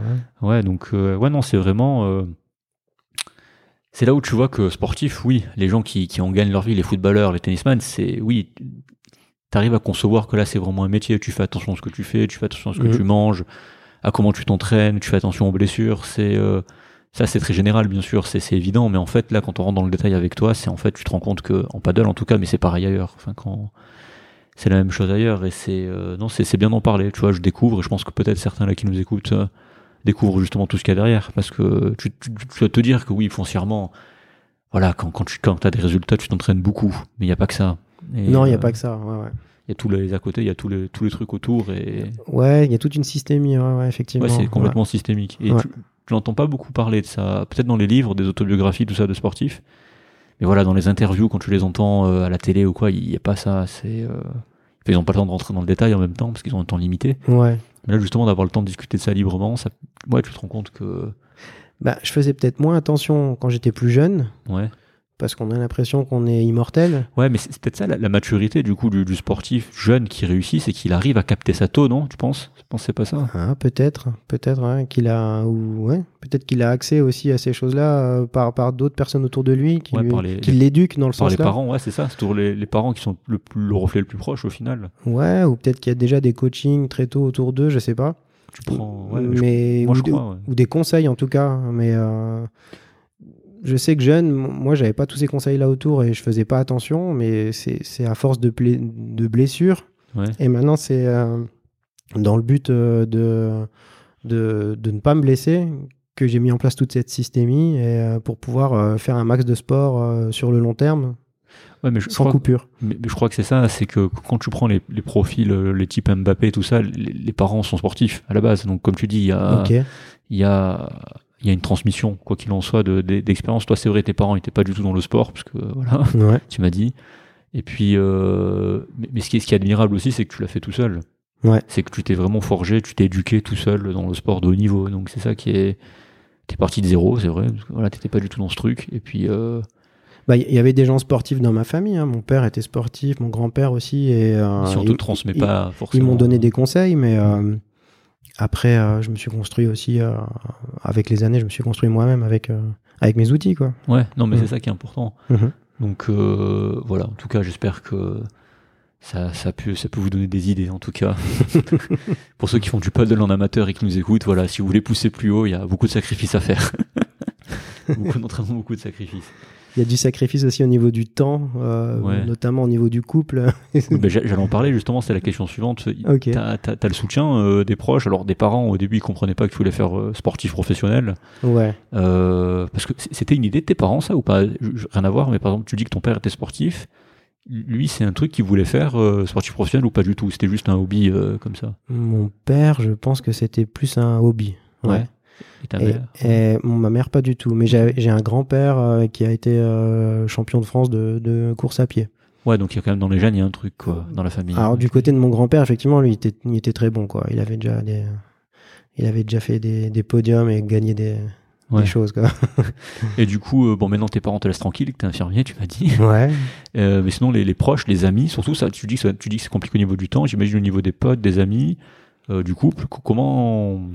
Enfin, ils te soutiennent ou ils, ils disent c'est relou, euh, t'es jamais dispo, ou comment? Euh, Ou alors les potes, euh, c'est que les potes du paddle et donc du coup ça pose pas de problème. ouais, il y a un peu de tout ça mélangé. Non, mais en tout cas, euh, mes amis me soutiennent. Ouais. Et puis, euh, ils se marrent euh, de voir qu'à mon âge, euh, je suis encore dans la compétition. euh, J'ai Ouais. pas décroché avec ces trucs-là. Parce que finalement, euh, j'ai pas mal d'amis qui ont, qui ont eu des vies de famille, qui ont eu des enfants, euh, des gens de ma génération. Et puis, ils sont peut-être un peu moins dans, dans l'esprit de compétition. Ils sont plus en sport plaisir. Ouais. Et puis, ils se marrent un petit peu en me regardant comme ça du, du coin de l'œil. dire, euh, Bon, bah, j'en suis toujours là, quoi, à faire, Ouais. à faire des, des conneries comme ça. Mais euh, c'est sympathique. en- la chance que j'ai, c'est d'avoir un énorme, énorme, énorme soutien de, de, de, de ma copine. Ouais. Qui, qui, qui est à fond, euh, qui va à fond dans mon sens, qui me soutient, qui vient avec sur les courses. euh, J'imagine qu'elle est, sportive aussi, j'imagine. Elle est sportive aussi, ouais, ouais, Ouais. est- Sinon là. D'ailleurs, tout ce qui est tout ce qui est sur la neige, elle est bien meilleure que moi. Ouais. D'accord. Et euh, ouais, ouais, j'ai un énorme soutien de sa part, quoi. Et ça, c'est vraiment très confortable. Et je pense que, alors, de ce côté-là, ça m'a beaucoup, beaucoup aidé à euh, ce soutien moral, quoi. Ouais. Ça m'a, ça m'a donné une force euh, vraiment qui m'a, qui m'a beaucoup aidé. Donc ça, euh, je peux la remercier parce que, parce que, ouais, son soutien m'aide beaucoup. Euh, et je pense que c'est pas toujours le cas dans les couples. hein. Je- vu le, le- le temps que je passe sur l'eau et le temps que je passe à m'entraîner, c'est tout du temps que je passe pas avec elle Ouais. ou à faire des activités euh, plus classiques de, de couple. Et euh, je pense que si elle voulait, elle pourrait être euh, beaucoup moins tolérante. Et, Mhm. et là, elle est vraiment super avec moi. Donc ça, ça m'aide. Parce qu'elle me, elle me pousse en fait. Sur l'alimentation, elle pourrait t'aider, alors du coup. elle m'aide, elle m'aide à Ouais, fond. peut-être déjà. ouais. Ouais, elle m'aide à fond. Si elle était pas là, je pense que ce serait une encore pire. Ouais, ce serait pire. Ok. Ouais, ouais, ouais. Euh, Elle s'appelle juste? elle s'appelle Fabienne. Alors là, on la salue, on l'embrasse aussi. Du coup, je suis sûr qu'elle écoutera là, du coup, Ah, forcément. bah, J'espère. Merci. Fabienne pour tout. Voilà. Et puis, oui, alors des amis, par contre, euh, ben, il y a des amis qui voudraient venir me voir ici de temps en temps. En plus, maintenant que j'habite un- plus ou moins au paradis. Ouais, pour Et- eux, ouais, j'imagine. et, euh, et- ou même simplement mes frangins ou la famille, quand ils veulent venir me voir, ben, ben ce week-end-là, ça va pas, j'ai une course. Le week-end prochain, j'ai une course. Ouais. Et puis les deux prochains week-ends, je dois bosser à l'hôpital. Donc, euh, le mois qui vient, je suis pas dispo. Ouais, ouais. Donc c'est ouais. sûr que bon, ça complique un peu les choses euh, socialement, mais mais globalement tout le monde est tolérant, aime plutôt fier même quoi. Ok. Euh, Bon. Euh, ju- justement, une autre question. Alors, elle est un peu longue, hein, mais euh, quel conseil tu pourrais donner euh, aux jeunes Ouais. qui, qui se lancent dans, dans la santé et qui, à côté, ont une passion sportive ou autre, justement pour essayer de briser les doutes, les peurs, pour ceux qui ont peur de foncer, de, de, de faire des choses qui les animent? Qu'est-ce que tu pourrais dire à, à des jeunes comme ça, qui, qui ont cette double casquette et qui, qui veulent ou qui veulent être sportifs professionnels. Que, quel, quel conseil, voilà, tu pourrais leur dire que toi, t'as pas eu, que tu aurais aimé qu'on te dise, et puis... euh, Bah, je les encourage parce que au début, quand je faisais ça, mon but c'était de, de terminer les courses, d'être finisher, ouais, de, de, de m'inscrire sur une course et puis de, de la faire mais à mon rythme. Et déjà, rien qu'en faisant ça, il y avait une satisfaction personnelle et un, un regain de confiance en soi. ouais, Après, moi, je me suis orienté, euh, j'ai accroché avec la compétition, et puis bon, je- on a parlé de cette systémie, je me suis entouré de, de tous les outils pour progresser, euh, et puis ça m'a permis de faire des podiums, des choses comme ça, et, à nouveau, au niveau de la confiance en soi, c'est incroyable hein, ce, que, ce que ça aide, quoi. Mhm. Moi, je suis arrivé ici, j'ai recommencé une vie, euh, je connaissais rien, les mains dans les poches, une nouvelle carrière. L'aide, le, le sport m'a apporté une aide euh, à- au niveau de la confiance en moi, quoi, ouais. au quotidien. Donc tu dirais que c'est un, un bon moyen, donc ceux qui doutent, de, de vraiment pousser pour... euh, en fait, tu- tu pousses si tu doutes moins, en fait, c'est ça que tu dis. On doute moins, on a plus confiance en soi, on se sent plus fort et on a une espèce de satisfaction personnelle, même si parfois, à certaines périodes dans le travail, euh, on n'est pas satisfait de soi, on est dans le doute. On a cette espèce de béquille, le sport, qui, qui te permet de tenir euh, parce que tu as d'autres satisfactions et un regard de confiance d'un- autre côté. quoi. Non, non, je vois. C'est vrai que... Ouais, au niveau de l'estime, comme tu dis, la confiance... Voilà l'estime. ouais. Donc, euh, ok.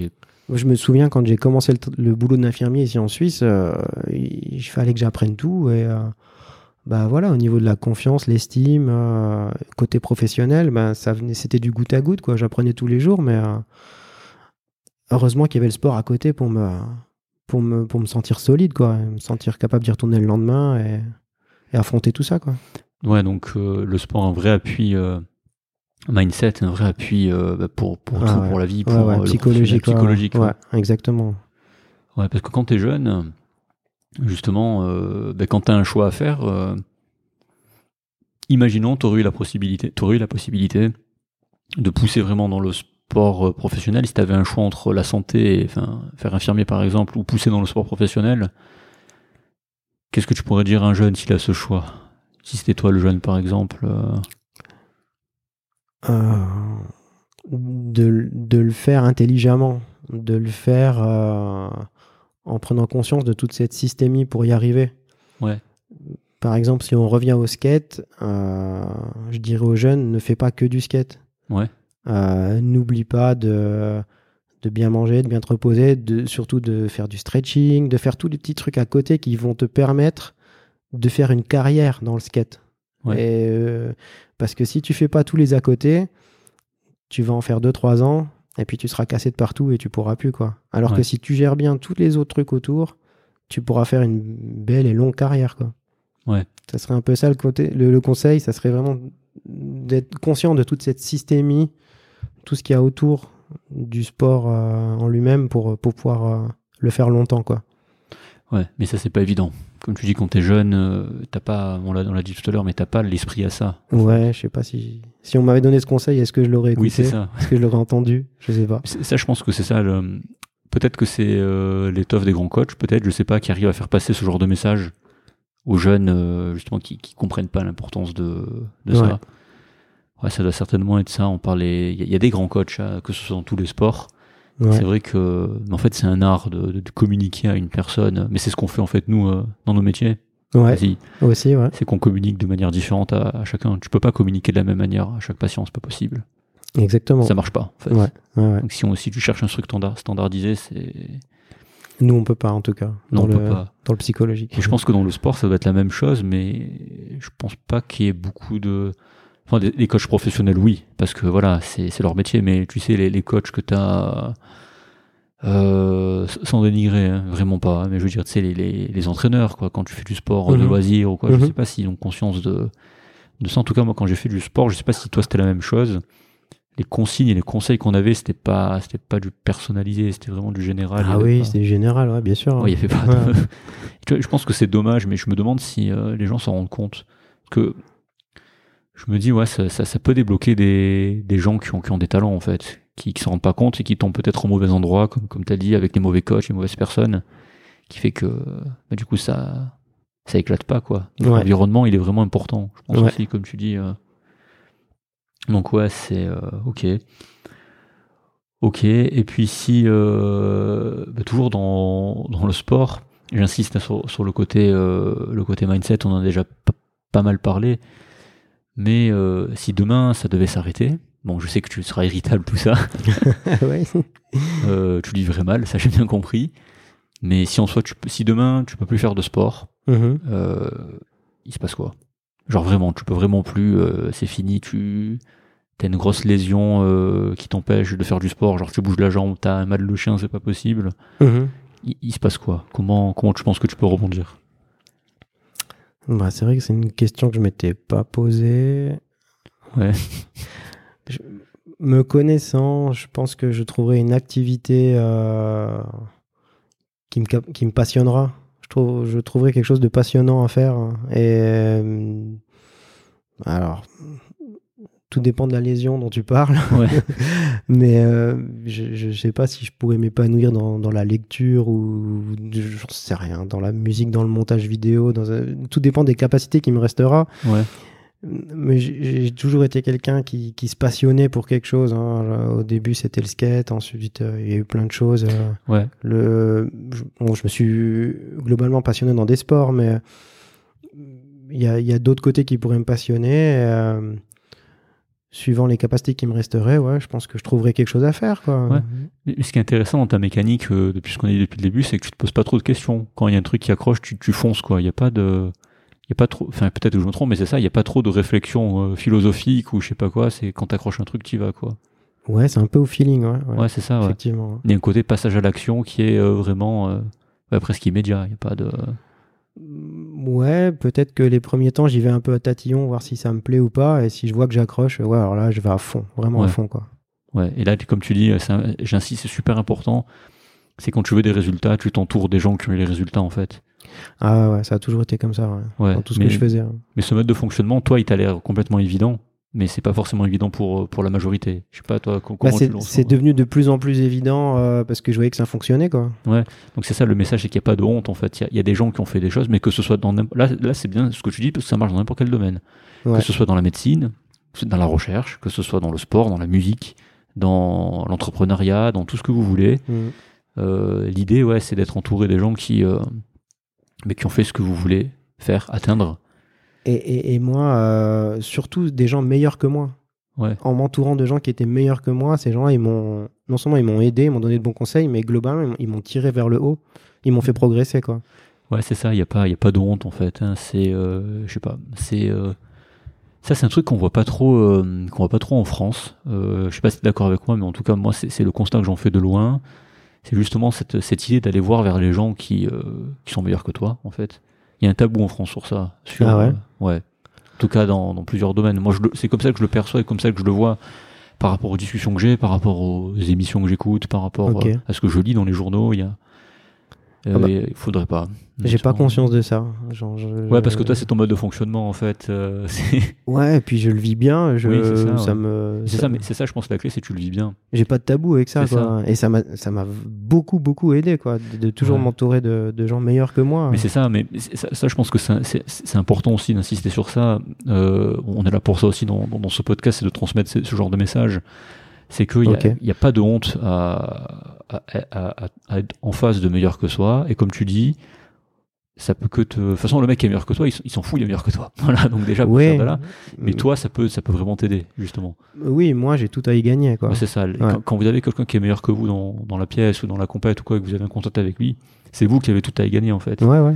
Plus que lui, lui, voilà, lui il fait son truc. Peut-être que lui, il aime teacher aussi, il aime, euh, il aime transmettre. Mais Ah, peut-être, ouais. ouais, mais en vrai, oui, c'est, c'est vrai que ça paraît évident, mais moi je te dis personnellement, ce, ce mode de fonctionnement, euh, bon, ça fait, ça fait plusieurs années que je le pratique aussi dans plusieurs domaines, mais mais c'est pas évident quand t'es jeune. Quand j'avais 20 ans, 21 ans, j'étais pas du tout dans ce délire-là. Ou même quand j'étais au lycée, je pense pas à ça.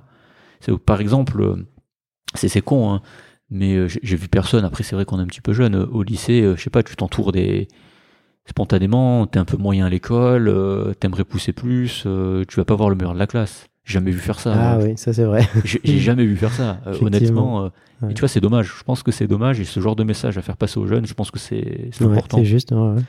Enfin, euh, moi, je pense que ça m'aurait aidé dans plein de trucs. Dans les maths, ça m'aurait aidé. Je, je suis nul en maths, hein, voilà. J'ai appris les maths plus tard, mais ça, on pourra en reparler. mais non, non, mais même ça marche dans tous les domaines. Et vous, vous apprenez, vous y gagnez. Tout le monde y gagne, en fait. Parce que si vous faites ça de manière virtueuse, ça a un impact aussi sur les gens qui sont autour de vous. Vous pouvez vous-même les tirer vers le haut, vos proches, tout ça, vos amis. Et, et c'est, c'est, c'est, c'est génial. Voilà, c'est.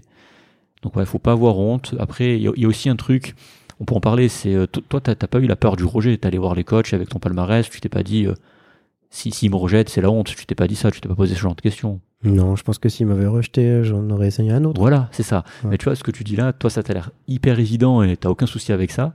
Et t'en as qui ont un problème avec euh, le- la peur d'être rejeté, tu vois. Ah ouais. c'est- Par exemple, tu vois, t'essayes. Mais ça, je te parle euh, aussi. Je suis passé par ces phases-là quand, quand j'étais beaucoup plus jeune aussi. Euh, je vois des patients euh, très brillants, jeunes, en psychothérapie, passer par ces phases-là aussi. Et il y a cette peur du rejet, justement, en dire. Ok, je demande un truc, il m'envoie chier. Ah, mais du coup, s'il m'envoie chier, c'est que je suis suis pas assez bon, je suis vraiment trop nul.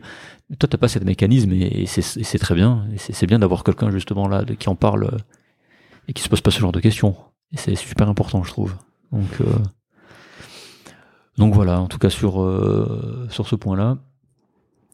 Et puis, euh, sinon sur le paddle, toi, t'avais d'autres trucs à rajouter, d'autres conseils de manière générale dans le sport ou quoi ou, ou pas ou à, à quel sujet? Je sais pas, sur, sur les entraînements, sur si tu as des objectifs, comment tu as des objectifs. Oui, d'ailleurs, on, on peut parler de ça. Comment, quand tu as un objectif, comment tu, comment tu le formalises en fait? Par exemple, tu m'as parlé tout à l'heure des 9,8 km/h. Ouais. C'est ça? Ouais, Ton ouais. objectif, c'est de passer à 10. De moyenne. Ouais, de ouais, moyenne. ouais. ouais, ouais. Comment tu le formalises en fait cet objectif? Comment tu dis, euh, faut que je, faut que j'arrive à 10, je dois y arriver? Comment tu découpes en fait ça? Est-ce que tu as une technique ou justement pas? Comment tu. euh, Ben, on en a un petit peu parlé tout à l'heure. C'est un, je, je le découpe par. euh, l'entraînement, l'alimentation, le, le sommeil. euh, ok, la- ok, c'est ta manière de découper. Ok. euh, je sais pas si c'est ça que tu veux dire. Alors ça peut être ça, mais par exemple, euh, certaines personnes fonctionnent comme ça, c'est que tu as un objectif à, je sais pas, j'aimerais, euh, je te donne un exemple, j'aimerais faire euh, 10 km en euh, 10 km heure de moyenne euh, d'ici 3 mois. Mhm. Pour faire ça d'ici 3 mois, il faut que d'ici 2 mois, je réussisse ça. Pour faire ça d'ici 2 mois, il faut que d'ici un mois, je, Ah, je parle de ce genre de découpage. Est-ce que c'est des trucs que toi tu fais ou, Non, je me donne pas de. ou c'est des trucs que tu fais un peu plus au feeling et puis... euh, Ouais, c'est plus au feeling. Ouais, ouais. Ouais. Alors, après, moi, je suis beaucoup sur mes stats quand je reviens de l'entraînement. Je compare mes stats. D'accord, ouais. Ok. Euh, je suis très matérialiste aussi, donc euh, je suis très porté matos. Ouais. Donc, euh, je vais peut-être pas découper de façon temporelle, mais euh, je vais beaucoup changer de matos jusqu'à que je trouve des trucs euh, plus.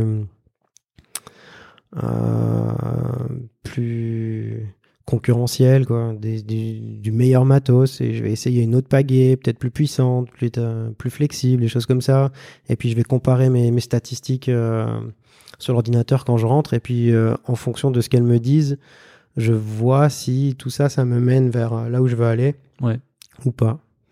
Donc je vais, je, vais, je vais faire une heure avec tel pagaie, je vais regarder euh, ma fréquence de RAM, euh, la taille du coup de pagaie, mon cardio, Ouais. euh, la vitesse moyenne, et puis je vais refaire la même chose avec une autre pagaie dans les mêmes conditions. Je vais regarder le- laquelle me donne le plus de satisfaction. Après, je vais changer de planche. Je vais refaire pareil avec la planche. Ouais. Et puis, euh, de, de cette façon, je vais, je vais, je vais aller vers le, le matos parfait. Je vais continuer de m'entraîner à côté pour que moi aussi je sois le, le mieux possible. Puis Ouais. de, de cette façon empirique, en fait, je vais essayer de, de m'améliorer. Ouais, mais c'est aussi important ce que tu dis. En fait, tu fais du- des tests itératifs, quoi. Tu fais essai-erreur, tu testes, euh, tu, re- Exactement. tu, retestes, tu regardes, tu testes, tu regardes. Ouais, ouais. Ça, tu trouves ça fun ou fastidieux, justement? Je trouve ça fun. Fun, ah, Ah ouais, ouais, alors ça c'est un, une motive tous les jours. euh, Et des fois, euh, le, le soir en m'endormant, je pense déjà à, la, petite étude que je vais faire le lendemain. Dans quel sens je vais, je vais pouvoir comparer les choses et le matos. Et j'ai même les ailerons hein, en dessous des planches. euh, Ouais, mais ça va vois, loin. Tu vois, plus on, plus on devient atomique, plus, plus voilà, c'est ça, c'est qu'on en a pas parlé au début, mais là, là on rajoute encore un élément, c'est qu'il y, a- y a ce travail-là aussi. Ah, mais Le ça, ça test, me essai, passionne. erreur, Ça me passionne. Mais tu vois, moi je trouve ça fastidieux, mais il faut le Ouais. faire pour Ouais, avancer. Donc euh, oui, si tu trouves ça fun, forcément pour toi c'est pas, ça fait pas partie du boulot quoi, ça fait partie du truc. Enfin, Ah oui, là c'est du fun. Ça me fait vraiment penser euh, à- au module de recherche qu'on avait euh, à l'école d'infirmiers, euh, ouais. où dans des petites études de recherche, ils comparaient des choses avec des doubles aveugles et tout. D'accord. J'essaye d'adapter ça au paddle pour, euh, pour voir Ouais. ce qui va le plus vite, quelle configuration va le plus vite. Ouais. Ouais, mais tu vois, encore une fois, on voit qu'il y a, ouais, en fait, il y a, beau- il y a beaucoup de boulot et euh, ouais, ça, pour les gens qui aiment ça, tant mieux. Toi, t'aimes ça, tant mieux. Mm. Mais pour les gens qui trouvent ça fastidieux comme moi, parce que, alors, sur le, sur le fait, je trouve ça fun à un moment, dans d'autres domaines, hein. Je trouve ça très cool. Ouais, on va tester ça, on va faire ça, on va faire ça, puis on va voir les résultats. Au bout d'un moment, euh, enfin, moi, j'en ai un peu marre. Voilà. Ah ouais. Toi, non, apparemment pas. Mais non, ça fait partie du truc, en fait. Ça fait partie des trucs euh, fâcheux, entre guillemets, qu'il faudrait faire pour, pour s'améliorer. Donc, il n'y a pas. Ouais, il y a pas. En fait, il n'y a pas, il y a pas de. T'es pas juste. Enfin, si, il y a, y la question du- des gens doués de base, comme tu me dis, voilà. Ouais. Mais euh, ouais, si t'es doué de base et que tu travailles pas derrière, voilà, tu t'avances pas, quoi. Au bout d'un moment, tu, euh, tu bloques Ouais. si tu fais pas ça. Alors moi, je suis pas quelqu'un qui est doué de base. Pour tout ce que j'ai fait, j'ai toujours dû euh, trimer euh, pour pour m'améliorer. Ouais. Et du coup, cette façon de, fon- cette façon de fonctionner, à, à faire des tests de façon un peu empirique comme ça, le côté un peu passionné. Ouais. C'est mon mode de fonctionnement. Donc, on- j'en reviens à ce que tu disais tout à l'heure. Si j'étais handicapé, que je pouvais plus faire, je me passionne, je me passionnerais pour autre chose, sans doute. Ouais. Que ça soit la musique ou l'informatique, j'en sais rien. Euh, Mais j'aurais de nouveau, à mon avis, ce même, cette même façon de procéder dans d'autres domaines, quoi. Ouais, t'arrives à trouver du fun dans ce que tu fais, en fait, c'est ça? Ouais, puis toujours de la même façon, quoi. Toujours de cette façon-là. En skate, c'était déjà pareil à l'époque. hein. Ouais, mais je pense que c'est ça le, le message à retenir. Je pense que c'est ça. C'est trouver du fun dans ce que vous faites et euh, et puis ouais, ça ça ira bien pour progresser. Je pense Ouais, que c'est. euh, après, parfois il y a des trucs fâcheux. Là, c'est l'alimentation, comme tu m'as dit. Ouais, ouais, ouais. Ouais. Parfois, je compare aussi, euh, c'est une anecdote, mais je compare tout ça à des, des pièces de Lego. Quand je faisais du skate, euh, une figure c'était une pièce de Lego, une autre figure c'était une autre pièce. Ouais. Et quand, tu as deux pièces et que tu les mets ensemble, ça te fait une, une- finalement une troisième pièce. Quoi. Ouais. Et deux figures de skate, tu les mets ensemble, ça te fait une troisième figure de skate. Quoi. Ouais, je vois. Et euh, c'est un peu exponentiel comme ça. Et, euh, Ouais, c'est l'effet cumulé, c'est exactement ça. Et il y, a- il y a des effets cumulés aussi dans, dans- dans tous les autres sports finalement. Ouais. Et j'aime bien jouer avec ces effets cumulés. Et je pense que si, comme tu disais tout à l'heure, si, si je pouvais plus faire de paddle et que je trouvais d'autres euh, d'autres centres d'intérêt, je fonctionnerais toujours par effet cumulé en fait. Mais, euh, mais c'est bien, c'est bien d'en avoir conscience parce que ça vient pas du jour au lendemain. C'est vraiment une construction euh, atomique de petits bouts Ouais. par petits bouts, jour après jour. Ouais, ouais. Mais ça, c'est. Et puis, comme tu dis, voilà, il n'y a pas de. Au, au bout d'un moment, au début, tu vois pas forcément les résultats dans les premiers mois, les premières années, mais après, plus tu en fais, plus, plus tu te rends compte, tu regardes ce que tu as fait, puis tu dis, ah ouais, quand Ouais. même. Ouais, en tout cas, ma façon de procéder, je vois les effets sur le long terme toujours. Donc, toi, t'es pas pressé d'avoir un résultat à court terme, euh, c'est pas. En général, non, ça marche jamais comme ça chez moi. Ouais. mais je pense que c'est pour ça que ça marche, en fait. C'est parce que sinon, t'es vite découragé. Si t'atteins un un résultat à court terme et que tu le vois pas, Ouais. bah, tu peux être découragé et arrêter, en fait, oui, les oui, efforts. oui, oui, bien Alors sûr. que non, en fait, les efforts, euh, bah, c'est des années après, des mois, des années après. Donc, Ouais. euh, mais en gardant toujours euh, un côté fun qui me permet de passer toutes ces années de, de progression. Ouais. Parce que s'il n'y avait pas le fun, je m'ennuierais tout de suite. Quoi. Ouais.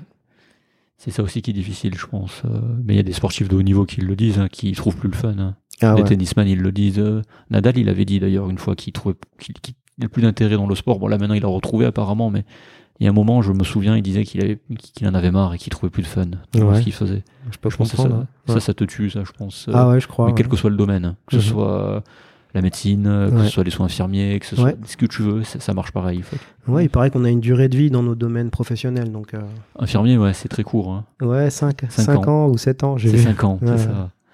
C'est assez réduite, avant c'était beaucoup plus, mais maintenant c'est ça, c'est Ouais. 5 ans. Ouais. Donc euh, ok, on a fait un bon tour hein, sur, sur le sport, sur le mindset, surtout on a beaucoup parlé de ça.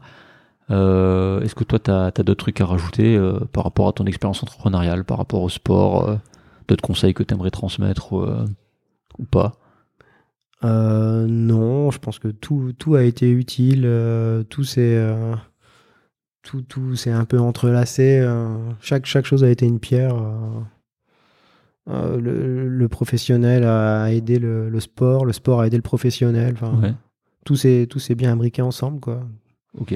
Mais euh, heureusement qu'il y avait le sport, parce que s'il y avait que le professionnel, ça aurait été plus compliqué, je pense. Ouais. Mhm. Mais euh, je pense aussi, mais que ce soit le sport ou autre chose, il, il- faut. euh, on parle de double casquette dans, dans ce podcast. Et, euh, je pense que c'est au- au- au-delà de, de ça, c'est nécessaire d'avoir un truc à côté qui qui, Oui. Qui vous passionne et qui vous fasse du bien, parce que sinon, a que le professionnel, euh, voilà, c'est on peut vite être dégoûté. Hein. Tu, tu tiens, tu tiens pas en fait. Honnêtement. Mm, Je, je pense que non, hein. je suis de ton avis. Mais Ouais. Moi, le sport, je vois ça comme une soupape, une béquille. Enfin, on entend souvent ces, ces mots-là, mais Ouais. effectivement, ça m'a ça m'a beaucoup aidé, ça m'a beaucoup servi. Ok, et puis euh, pour finir sur ça, euh, on n'a pas parlé de rigueur euh, dans le sport. J'imagine que tu es ultra rigoureux dans tes entraînements, dans, dans ce que tu fais, dans tes perfs. t'es- on en a discuté un petit peu quand même. Tu es, vraiment euh, comme un chercheur, tu suis au microscope euh, ce qui se passe en fait par rapport à toi. Oui, ma copine me le dit souvent d'ailleurs. Je suis très très rigoureux. Euh, effectivement, quand je regarde mes statistiques euh, après chaque entraînement, je suis rigoureux aussi dans mon matériel. Et je m'aperçois que euh, simplement dans le petit monde du paddle, on, on est, on est presque tous pareils en fait. Ouais. Et euh, alors j'imagine que dans les autres sports, euh, ça doit être. euh, Ok, euh, écoute, on a fait un bon tour. ça fait déjà pas mal de temps qu'on parle. Je te propose de passer aux- aux questions de fin. Qui prennent déjà pas mal de temps. Je sais pas si tu avais écouté les épisodes jusqu'aux questions de fin. Je sais pas si tu sais ce qu'il en est. Ben alors parfait, ça va être la surprise. voilà. alors, comment dire? C'est euh, c'est des questions que, que je pose à tout le monde, que, que je pose aussi en, en psychothérapie. Voilà. Euh, certaines sont, sont inspirées d'un podcasteur qui s'appelle Mathieu Stéphanie, que je vous dis tout le temps parce que par respect pour, pour ce qu'il fait, c'est- c'est énorme le travail qu'il fait, donc je vous conseille vraiment d'aller écouter ses podcasts. Mais euh, j'en ai repris certaines, c'est parce que c'est vraiment des questions qu'on pose en psychothérapie. Et je pense qu'elles sont très lourdes de sens et elles sont géniales ces questions. Alors la première question, c'est, euh, bon on en a un peu parlé là euh, tout au long de, de cette discussion, mais si on devait résumer, euh, comment toi tu, tu progresses dans la vie? En général Il n'y a pas de, tu réponds comme tu veux à cette question, il n'y a pas de, De, de façon empirique. de façon empirique. Ouais. En, en accumulant les expériences. En accumulant, donc euh, essai-erreur, essai-erreur, Oui. essai-erreur. Plutôt. ouais. Ok. Bon, au moins c'est clair. C'est rapide. Il n'y a pas de. Pas, pas d'ambiguïté. Euh, Est-ce que tu as un livre euh, à recommander? Est-ce que tu lis? Voilà, Je sais pas avec si tu as le temps. euh, Non, je lis pas. non, même Non. pas un magazine de sport ou des sites internet. ou, Si, bien sûr, ouais, mais ça, ça- au, au risque de paraître ridicule, effectivement, ça tourne toujours autour du sport et de, de mes passions, donc c'est pas, c'est, Ouais. Ça sort pas de, de l'ordinaire, quoi. Ouais. Ça va rester autour du paddle, autour des, de tous les sports que j'aime, les choses comme ça. Bon, la musique aussi. hein. ouais. Mais non, j'ai pas de livre à conseiller. euh, J'ai pas de livre non plus sur ma, sur ma table de chevet. Le dernier livre que tu as lu, tu sais quand c'est? Ben, pff, voilà, encore une fois, au risque de paraître ridicule, c'est des choses plutôt humoristiques, quoi. Non, mais il n'y a pas, tu peux, il n'y a pas de. C'est euh, c'est des recueils de Pierre Desproges en fait. Ouais, non, mais c'est- des, des, des sketchs et des vannes de Pierre Desproges qu'il a mis euh, sur des petits bouquins. Ouais. Euh, et puis sinon, euh, non, je suis pas lecteur, donc moi je suis très Ouais. bande dessinée. Ouais, bah c'est bien aussi. Et, je m'évade avec les bandes dessinées de, de Philémon. Voilà. Je connais pas assez. Oh, c'est un monde imaginaire avec un personnage qui part sur des, des îles. Ouais. Et les îles sont représentées par les lettres euh, de l'océan Atlantique sur les cartes. D'accord. Et donc, euh, chaque lettre de l'océan Atlantique, c'est une île. Et puis, le- l'héroïne, euh, Philémon, il part dans ce, dans ce monde imaginaire euh, sur ces îles. quoi. Ok, bah tu vois qu'il y a quand même des trucs à, à conseiller, tu vois. oui, mais c'est des bandes dessinées. Oui, mais c'est- pas grave. Tu sais, moi j'ai mis très longtemps avant de lire. Hein. C'était très tardif pour moi, donc il n'y a pas de. Ok. J'étais pas un grand lecteur dans, dans les premières années des études de médecine, mis à part livres médicaux que tu es obligé d'avaler. Oui, voilà. Ce que, t'es- ouais, c'est ça. je suis obligé. C'est ça, j'étais pas du tout, je, dis- je lisais rien à côté d'autres. mais ça a changé, mais ça a pris du temps. Voilà, donc ok. Euh, alors ça, on n'en a pas parlé. Euh, est-ce que tu as une, une routine, mis à part l'entraînement, est-ce que tu as une routine? Hum, écoute, non. Une routine matinale, un gris-gris, quelque chose comme ça? Non, non, rien de tout ça. non. Rien du tout. Ok. Euh, un truc qui t'agace euh, particulièrement, mis à part le fait de pas faire de sport? Sans doute euh, tout ce qui est attendre, euh, tout ce qui est euh, quand c'est un peu trop lent, quand ça va pas assez vite. euh, Ouais. ouais, C'est-à-dire dans, quelle, dans quelles circonstances Dans tout dans tout, mais globalement, quand je suis en voiture, Ouais. euh, c'est un peu Mr. Jekyll, euh, Dr. Jekyll et Mr. Hyde. Quoi. Je peux être, je peux être quelqu'un de très sympa dans la vie, mais dès que je monte dans ma voiture, je suis un vrai connard Ah bon parce que ça va pas assez vite pour moi. D'accord. Et globalement, dans la vie, quand les gens sont lents autour de moi, ça me. Je deviens dingue parce que ça va pas assez vite, quoi. Ouais. Ça, ça a toujours été comme ça, même plus jeune. Ouais, ouais, ouais, ça, ça va. Il faudrait que tout aille très très vite, si c'était possible. Ouais, mais pourquoi C'est intéressant ça. Pourquoi je, as ce besoin que les choses aillent vite je, pense pour en faire euh, pour en faire plus dans la même journée, pour en mettre plus dans les 24 heures, quoi. Ouais. Euh, pour euh, pour mieux remplir les choses. Moi, j'essaie toujours d'anticiper. Alors, on parlait de, de la conduite sur la route, mais j'essaye d'anticiper mon emploi du temps, de, de, de caser un maximum et et puis à, à tort ou à raison, hein, je sais pas, mais euh, mais vu que la globalité des gens fonctionne pas comme moi, ben ça a tendance à m'agacer. Enfin, t'arrives à, à faire ce que tu veux dans une journée, généralement ou Ah pas oui, oui, alors Ouais. si je fais tout, si je fais tout moi tout seul, euh, je suis épanoui, mais si je dois dépendre des autres, euh, ça Ouais, devient... je, je veux dire, dans ta liste que tu as à faire dans la journée, t'arrives à vraiment tout boucler à chaque fois? Non, non, Non. pas à chaque fois, non, non, bien sûr que non. mais- Ouais. Du coup, t'es dégoûté ou Non, Non, non, non. pas de problème. Mais par contre, quand c'est euh, une tierce personne qui, qui, qui m'empêche, là, ça a tendance à m'agacer. D'accord. Ça va pas assez vite, quoi. Donc, quand c'est toi-même, il n'y a pas de problème, mais quand c'est quelqu'un qui t'empêche de finir ton planning de la journée, là, ça t'agace, c'est ça? Ouais, mais ça peut être sur vraiment tous les sujets, aussi infimes qu'importants, quoi. Ouais, d'accord. C'est, voilà, en règle générale, mais c'est pas méchant non plus. Ça va pas. Si, si ça va pas comme je veux, c'est pas grave non plus. Ouais. Donc, euh, t'es patient, mais pas trop, c'est ça Ah ouais, ouais. ouais, T'es ouais. patient sur les performances sportives, mais euh, dans le reste, faut que ça aille vite. Ouais, mais même pour les, perso- les- même pour les performances sportives, si, si je peux faire accélérer les choses, euh, je ferai tout pour. Ouais, ok. Ok. Euh, on va repasser dans le médical. Euh, la situation médicale, on dirait un entretien de RH. Ça. La situation médicale la plus atypique ou la plus touchante? Oh. Ah bah, pff, alors, tu sais, on a travaillé ensemble en psychiatrie et dans Alors, un c'est- hôpital psy, t'en vois hein, des Euh, situations. Là, t'as as le choix, atypique ou touchante. Est-ce que tu as un truc qui t'a vraiment marqué ou au contraire qui t'a bien fait rire hein? Mais il y en a beaucoup, beaucoup, beaucoup, beaucoup euh, qui m'ont marqué et qui m'ont fait rire. Mais si un truc qui t'a Euh, marqué au niveau touchant, euh, euh, je, vais, je vais prendre la dernière en date. Parce que sinon, je- je- il faudrait que j'aille chercher trop loin dans mes, ouais, dans mes ouais, souvenirs. la- dernière en date, on a eu une patiente. euh, Bon, c'est pas, c'est plutôt touchant. hein, c'est pas très gai. hein, Ouais. euh, c'est une patiente euh, qui s'était mis en couple avec quelqu'un et ce, ce mec lui a dit qu'il qu'il ne voulait pas avoir d'enfant. Et il a réussi à convaincre la patiente de se, de se stériliser. Elle l'a fait. Ouais. Et peu de temps après, le, le mec l'a quitté. Et cette dame est devenue, on peut dire qu'elle est devenue folle, ouais. petit à petit. Et maintenant, elle se promène, euh, elle se promène dans les rues avec une poussette avec un ours en peluche dedans. Et euh, quand elle vient faire des séjours chez nous à l'hôpital, euh, elle nous explique que c'est l'enfant qu'elle n'a pas pu avoir. Quand, quand, on, quand on a compris ça, en fait, parce que quand on la voyait avec sa poussette, on rigolait. Ouais. Puis quand, quand on a compris finalement toute la démarche, que cette dame, on l'a empêchée d'avoir des enfants et que maintenant elle se promène avec cet ours en peluche qu'elle considère comme le, le gosse qu'elle n'a pas pu avoir, euh, alors euh, ça nous a beaucoup touché quoi. Et puis donc Ouais. c'est là, c'est très récent, ça vient d'arriver, c'est pour ça que j'ai ça en tête, mais euh, alors c'est touchant, c'est même limite un peu un peu triste, hein, Ouais, beaucoup ouais. triste même. Et euh, mais des, sinon des situations euh, hilarantes, on en a eu plein, des Oui, bon, situations ça, ouais. des situations dramatiques aussi. hein. Donc, euh, on, pour- on pourrait faire un autre podcast euh, juste là-dessus. quoi. Oui, c'est vrai. je crois qu'il y en a des, des podcasts médicaux euh, sur justement les situations un peu what the fuck aux urgences ou ailleurs. Je crois que ça, ça existe déjà. On devrait faire un, un- un cahier dans le, dans le service et puis noter, euh, Toutes les situations. noter à chaud les, les Ouais. trucs délirants qui nous arrivent.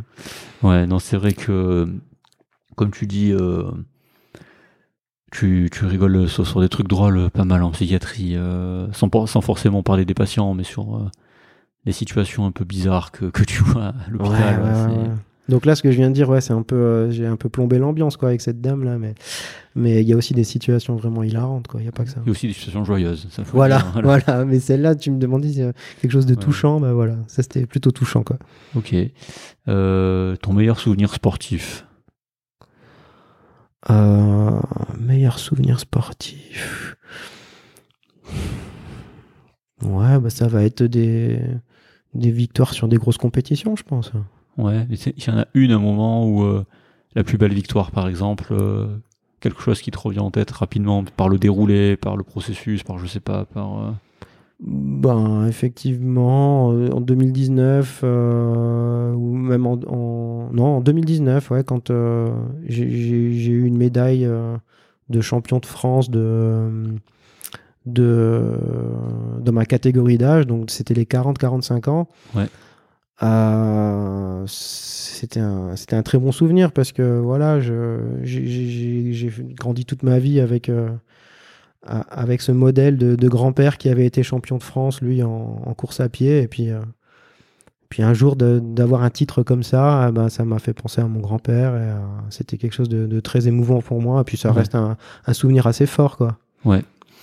Ok, non, non, mais ça fait, euh, ça fait du sens. ouais. Non, tout à fait. Euh, Est-ce que tu as une citation qui t'a le, le plus inspiré Ou, je sais pas, est-ce que tu as ça qui, qui vient en tête?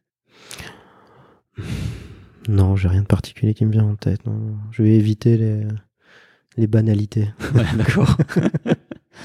ok, pourquoi pas Non, mais les, tu vois, les banalités, les, les, les trucs un peu des, des sportifs, là, et tout. ouais. Pourquoi tu, en, tu en entends beaucoup de trucs comme ça? Ouais, Ouais. ouais, Il n'y a, pas un, un gars qui t'a marqué, euh, un sportif qui t'a marqué, ou il y a pas Tony Hawk peut-être, je sais pas. Je sais pas, quelqu'un qui est vraiment un, rôle modèle dans le sport. Ouais, ouais, alors c'était pas Tony Hawk, mais il y en a eu beaucoup euh, d'autres euh, à travers mes années de skateboard. Euh, et puis actuellement, à travers le, le stand-up paddle, ouais. Ouais. Alors j'ai beau avoir 45 ans, je suis un peu en mode groupie des, des- de, de, de certains champions, d'un champion qui me, qui me, qui me fascine euh, et qui, est- qui est beaucoup plus jeune que moi euh, d'ailleurs, mais euh, je, suis, ouais, ouais, je suis assez fasciné par, par certains champions comme ça qui me servent de modèle. J'écoute aussi leurs podcasts, des trucs comme ça, Ah, je m'inspire d'eux. ouais, ouais, ouais. Ça aussi, on n'a pas parlé tout à l'heure de la systémie, mais écouter le savoir des, des autres champions, ça, ça aide dans le sport. Ouais, ben, j'imagine. Des, En tout des, cas, ben, des grands champions que- qui, qui se livrent, d'écouter un peu leur, leur histoire de vie, c'est euh, très intéressant. Le dernier podcast que tu as écouté par rapport à ça, tu saurais dire Ou ça remonte à trop, long- à trop longtemps? Euh, oui, bah c'est euh, ce champion de, de, de paddle là, qui, qui parlait de lui euh, dans un podcast et qui, qui racontait euh, sa vie, un, un tout petit peu de sa vie personnelle, un peu pour, pour, pour faire un point. Et, euh, et puis après, c'est la structure de ses entraînements et, et euh, comment, comment il fait pour progresser. Quoi. Ok. C'est qui euh, cette personne? Ce, ce champ- ce champion de paddle? Euh, alors, euh, c'est le. Je, je crois qu'il est champion du monde en titre, ou en tout cas, il a été plein de fois ces dernières années. Euh, c'est un, un jeune Français qui, qui a une trentaine d'années, Mhm. qui s'appelle Titouan Pouillot. Donc, bon, dans le monde du paddle, il est hyper euh, Connu. connu, ouais, c'est vraiment le, c'est le, Tony Hawk du, du, du paddle, une espèce d'équivalent comme ça. Et euh, ouais, il est incroyable. C'est un gars qui est doué. Donc, euh, donc j'ai toujours apprécié les, les sportifs doués parce que ne l'étant pas moi-même, ça, ça me permet de. Ouais. c'est c'est- on rêve un peu de, de choses qu'on peut pas atteindre. Quoi. Ouais, tu Et- sais pas, peut-être. hein. Et puis, ben, Ouais. le- ouais, après, le, en plus de ça, le mec est très sympa. Quoi. Donc, Ouais. euh, pour l'avoir croisé plusieurs fois, il, il est super cool. Donc, c'est vraiment euh, quelqu'un de très inspirant pour moi, Ouais. même s'il est plus jeune. D'ailleurs, euh, aussi sympa que Tony Hawk, du coup. À Tony Hawk, j'ai trinqué avec lui en soirée, euh, baragouiné euh, dans, un, dans un anglais médiocre. Ouais. je peux pas dire, euh, alors que, le, que ce champion de paddle, la Titon Pouillot, on, on- je ne le connais pas beaucoup, euh, mais on a discuté quelques fois quand on se croisait. je, je trouve que c'est un gars très, très, très, très sympa et très, très inspirant. Quoi. Ok, bah, si jamais il tombe dessus, on te salue, on t'embrasse. Voilà, sans jamais. Entre, Ouais. euh, on sait Et- jamais, tu sais. le Et on te félicite. Voilà, Olivier te félicite et moi aussi, même si euh, je me rends pas compte de, de l'exploit que c'est, parce que comme je t'ai dit, le paddle pour moi c'est très très loin, hein. donc euh, je, tiens, je tiens à peine sur la planche, donc c'est pour ça, c'est très très loin pour moi. D'autres sports peut-être moins, mais le paddle c'est très très loin. Euh, L'une dernière question, qui pour moi est la plus importante et la plus profonde, qu'est-ce que tu te dirais à toi-même si jamais tu te croisais, euh, on va dire, euh, à deux moments, si, si tu te croisais bah, au moment du bac? Ouais, première. Oh là là, ça c'est lourd Ouais. de sens. hein. Ouais, ouais. Ça c'est de la question. Qu'est-ce psy, que qu'est-ce que tu dirais à toi-même? Donc, on va commencer par ça. Là, qu'est-ce que tu dirais à toi-même euh, si tu croises le, le Olivier qui est euh, qui est à la sortie du bac Qu'est-ce que tu lui dis? Bah, je vais un petit peu revenir sur ma sur ce que je t'ai dit tout à l'heure. euh, je, je- je lui dirais de de faire du sport autrement pour faire du sport plus longtemps. Ouais.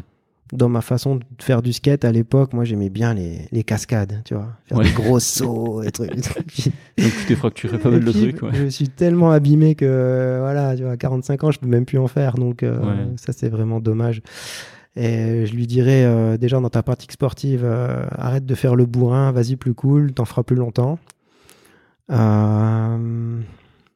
Puis après, je, je donnerai des conseils sur la vie professionnelle aussi. Ouais, Qu'est-ce que tu dirais? De, de plus écouter sa petite voix intérieure, Ouais. de moins se laisser influencer. Parce que ça m'a amené à des endroits où je- j'aurais pas voulu aller. Le skate, tu veux dire? Ah non, non, je Non. parle de la vie La professionnelle. vie là. professionnelle, ok. ouais, ouais, ouais. ok. De plus s'écouter, même, oui, mais de toute façon, à tous les niveaux, de plus s'écouter et de ne pas se laisser influencer par les autres. hein. Euh, ça serait un peu ça le conseil, ouais, ouais. Ok. Et un deuxième moment de la vie, quand euh, qu'est-ce que tu dirais si tu te croisais, on va dire, le client qui rentre, c'est toi dans ton magasin. On va dire, t'es euh, le magasin de skate, je veux dire. Si j'étais client dans mon propre magasin, Ouais, et que tu croisais Olivier, qu'est-ce que tu lui dirais?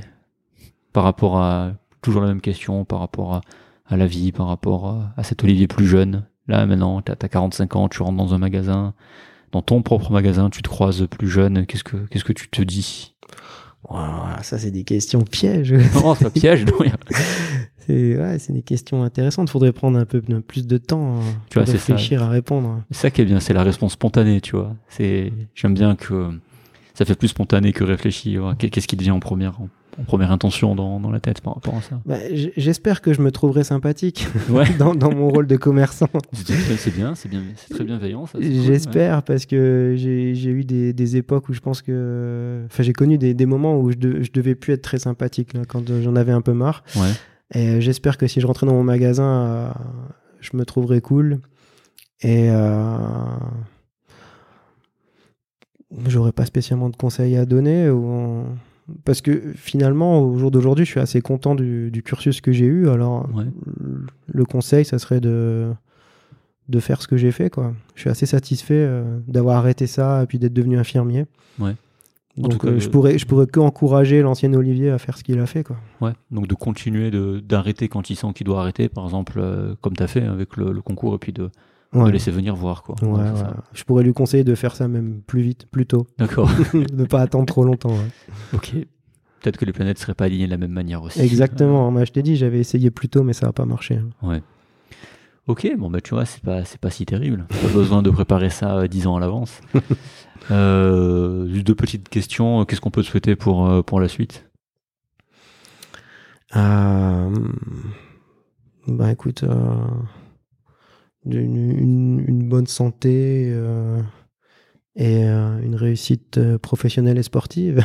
Ouais, que, je continue de combiner les deux et, euh, ouais, et que, que ça se passe bien dans les deux domaines. ouais. bah, une bonne santé, ça c'est euh, vraiment important. On- Ah bah. on- n'y pense pas, mais c'est vrai comme tu dis, c'est très juste. Quand t'as pas la santé, tu fais rien. Voilà. Donc euh, que ce soit du sport, que ce soit du travail, que ce soit ce que tu veux d'autre. euh, quand t'as pas la santé, euh, tu fais beaucoup moins de choses. Bah, toi qui es psychiatre et moi infirmier en psy, euh, on, on voit que les, les gens qui sont pas bien dans leur, dans leur tête et dans leur peau, c'est quand même la base. Quoi. Nous, on voit tellement de, de, de situations dramatiques que la bonne santé euh, euh, physique et psychique, euh, c'est déjà la base. Ouais. Et si à côté de ça, on arrive à, à être bien dans sa peau, bien dans son job, dans son couple, dans son sport, on est- je- Ouais, mais c'est super important. Je pense que. Ouais, c'est- les gens le savent que c'est important, mais euh, vraiment de, de- de prendre la place de ces gens-là, tu sais, cette cette fameuse euh, empathie, hein, se Mhm. mettre à la place. Je pense que quand tu arrives à te mettre à la place, vraiment, tu ressens, tu peux ressentir la, la souffrance qu'ont ces gens-là, justement, être bloqués par euh, leur corps ou leur esprit. Ou... Mhm. Et je pense que c'est terrible. Et même ça peut. Quand, quand, quand un proche, quoi, quand, quand tu as connu un proche avec de la maladie ou ce genre de truc, je pense Ouais. que tu t'en rends plus compte que tant que t'as pas été exposé à ça, tu, tu le sais intellectuellement, mais Ouais, Ouais, c'est- exactement. c'est vrai que si t'es pas psychiatre ou dans, dans la psychiatrie ou même dans les soins, Mm. tu te rends pas forcément compte euh, de, de ce qu'il en est vraiment, de de- d'avoir la santé. C'est super important en fait. C'est la base, je trouve. Ouais, ouais, non, non, c'est c'est vraiment la base. Donc, euh, surtout avec les temps qui courent, avec Covid, les premières vagues, tout ça, les gens qui mouraient, qui, qui tombaient comme des mouches. Ouais. Ouais, c'est c'est vrai que là, tu relativises, tu dis, ouais, si t'as pas la santé, tu, tu fais rien, quoi. Pas. Et à nouveau, dans des périodes qu'on a traversées comme le Covid, euh, là, actuellement, au niveau géopolitique, c'est angoissant aussi. Hmm. Ben, en- encore une fois, le sport, il a une place euh, importante. hein. Euh, Ça permet quand même. euh, ça joue un rôle de soupape un peu. hein. Ouais. On vit des, des choses angoissantes de par les médias, Ouais. particulièrement. Pour ceux qui écouteront ça plus tard, on enregistre, c'est vrai, le, le 1er mai. Alors, cette fête du travail 2022. Donc, pour ceux qui écouteront ça beaucoup plus tard, euh, si on est encore là, euh, Voilà. le podcast, euh, dès que la guerre, la guerre sera, sera finie, si elle finit un jour, ben, voilà, vous serez qu'on, on est en pleine, en pleine période de guerre russo-ukrainienne, voire plus, parce qu'il y a d'autres pays, en fait, euh, qui, qui s'en mêlent indirectement. hein. Donc, euh, voilà, pour, pour la petite histoire temporelle. Ouais, puis c'est source d'angoisse.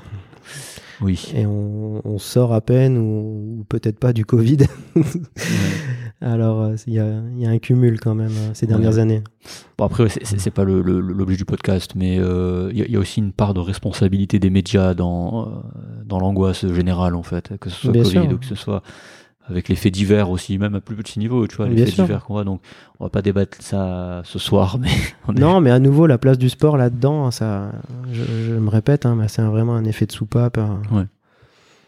Ça fait, c'est une bonne béquille pour, euh, pour l'esprit quand même. ouais, donc on a fait un beau tour. Voilà. Eh ben, j'espère. Plus de questions, euh, j'arrête de t'embêter.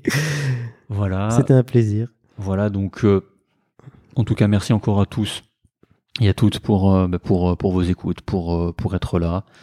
Euh, je tenais aussi à. On fait des séminaires aussi la, la semaine dernière, euh, c'est le, le week-end dernier. Oui, c'est ça, le week-end dernier, on était en séminaire à Paris. Ça, je vous laisse écouter le, le, le générique.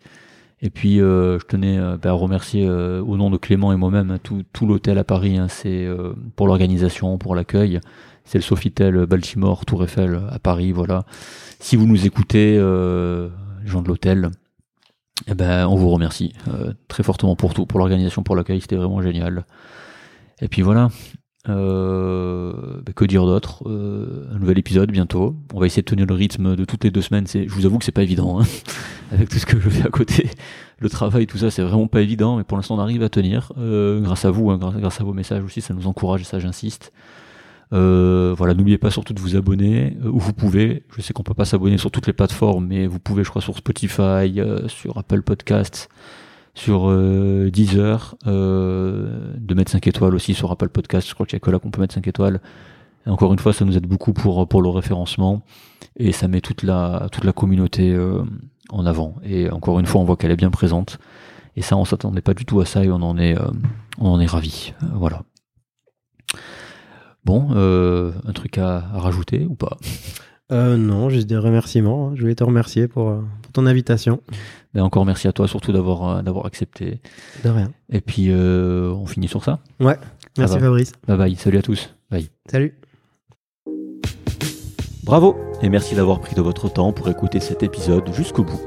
Si vous êtes intéressé par les finances personnelles et la gestion de votre patrimoine, rendez-vous sur create.com, c r e accent aigu a t.com afin de vous inscrire à notre newsletter et de recevoir nos derniers articles.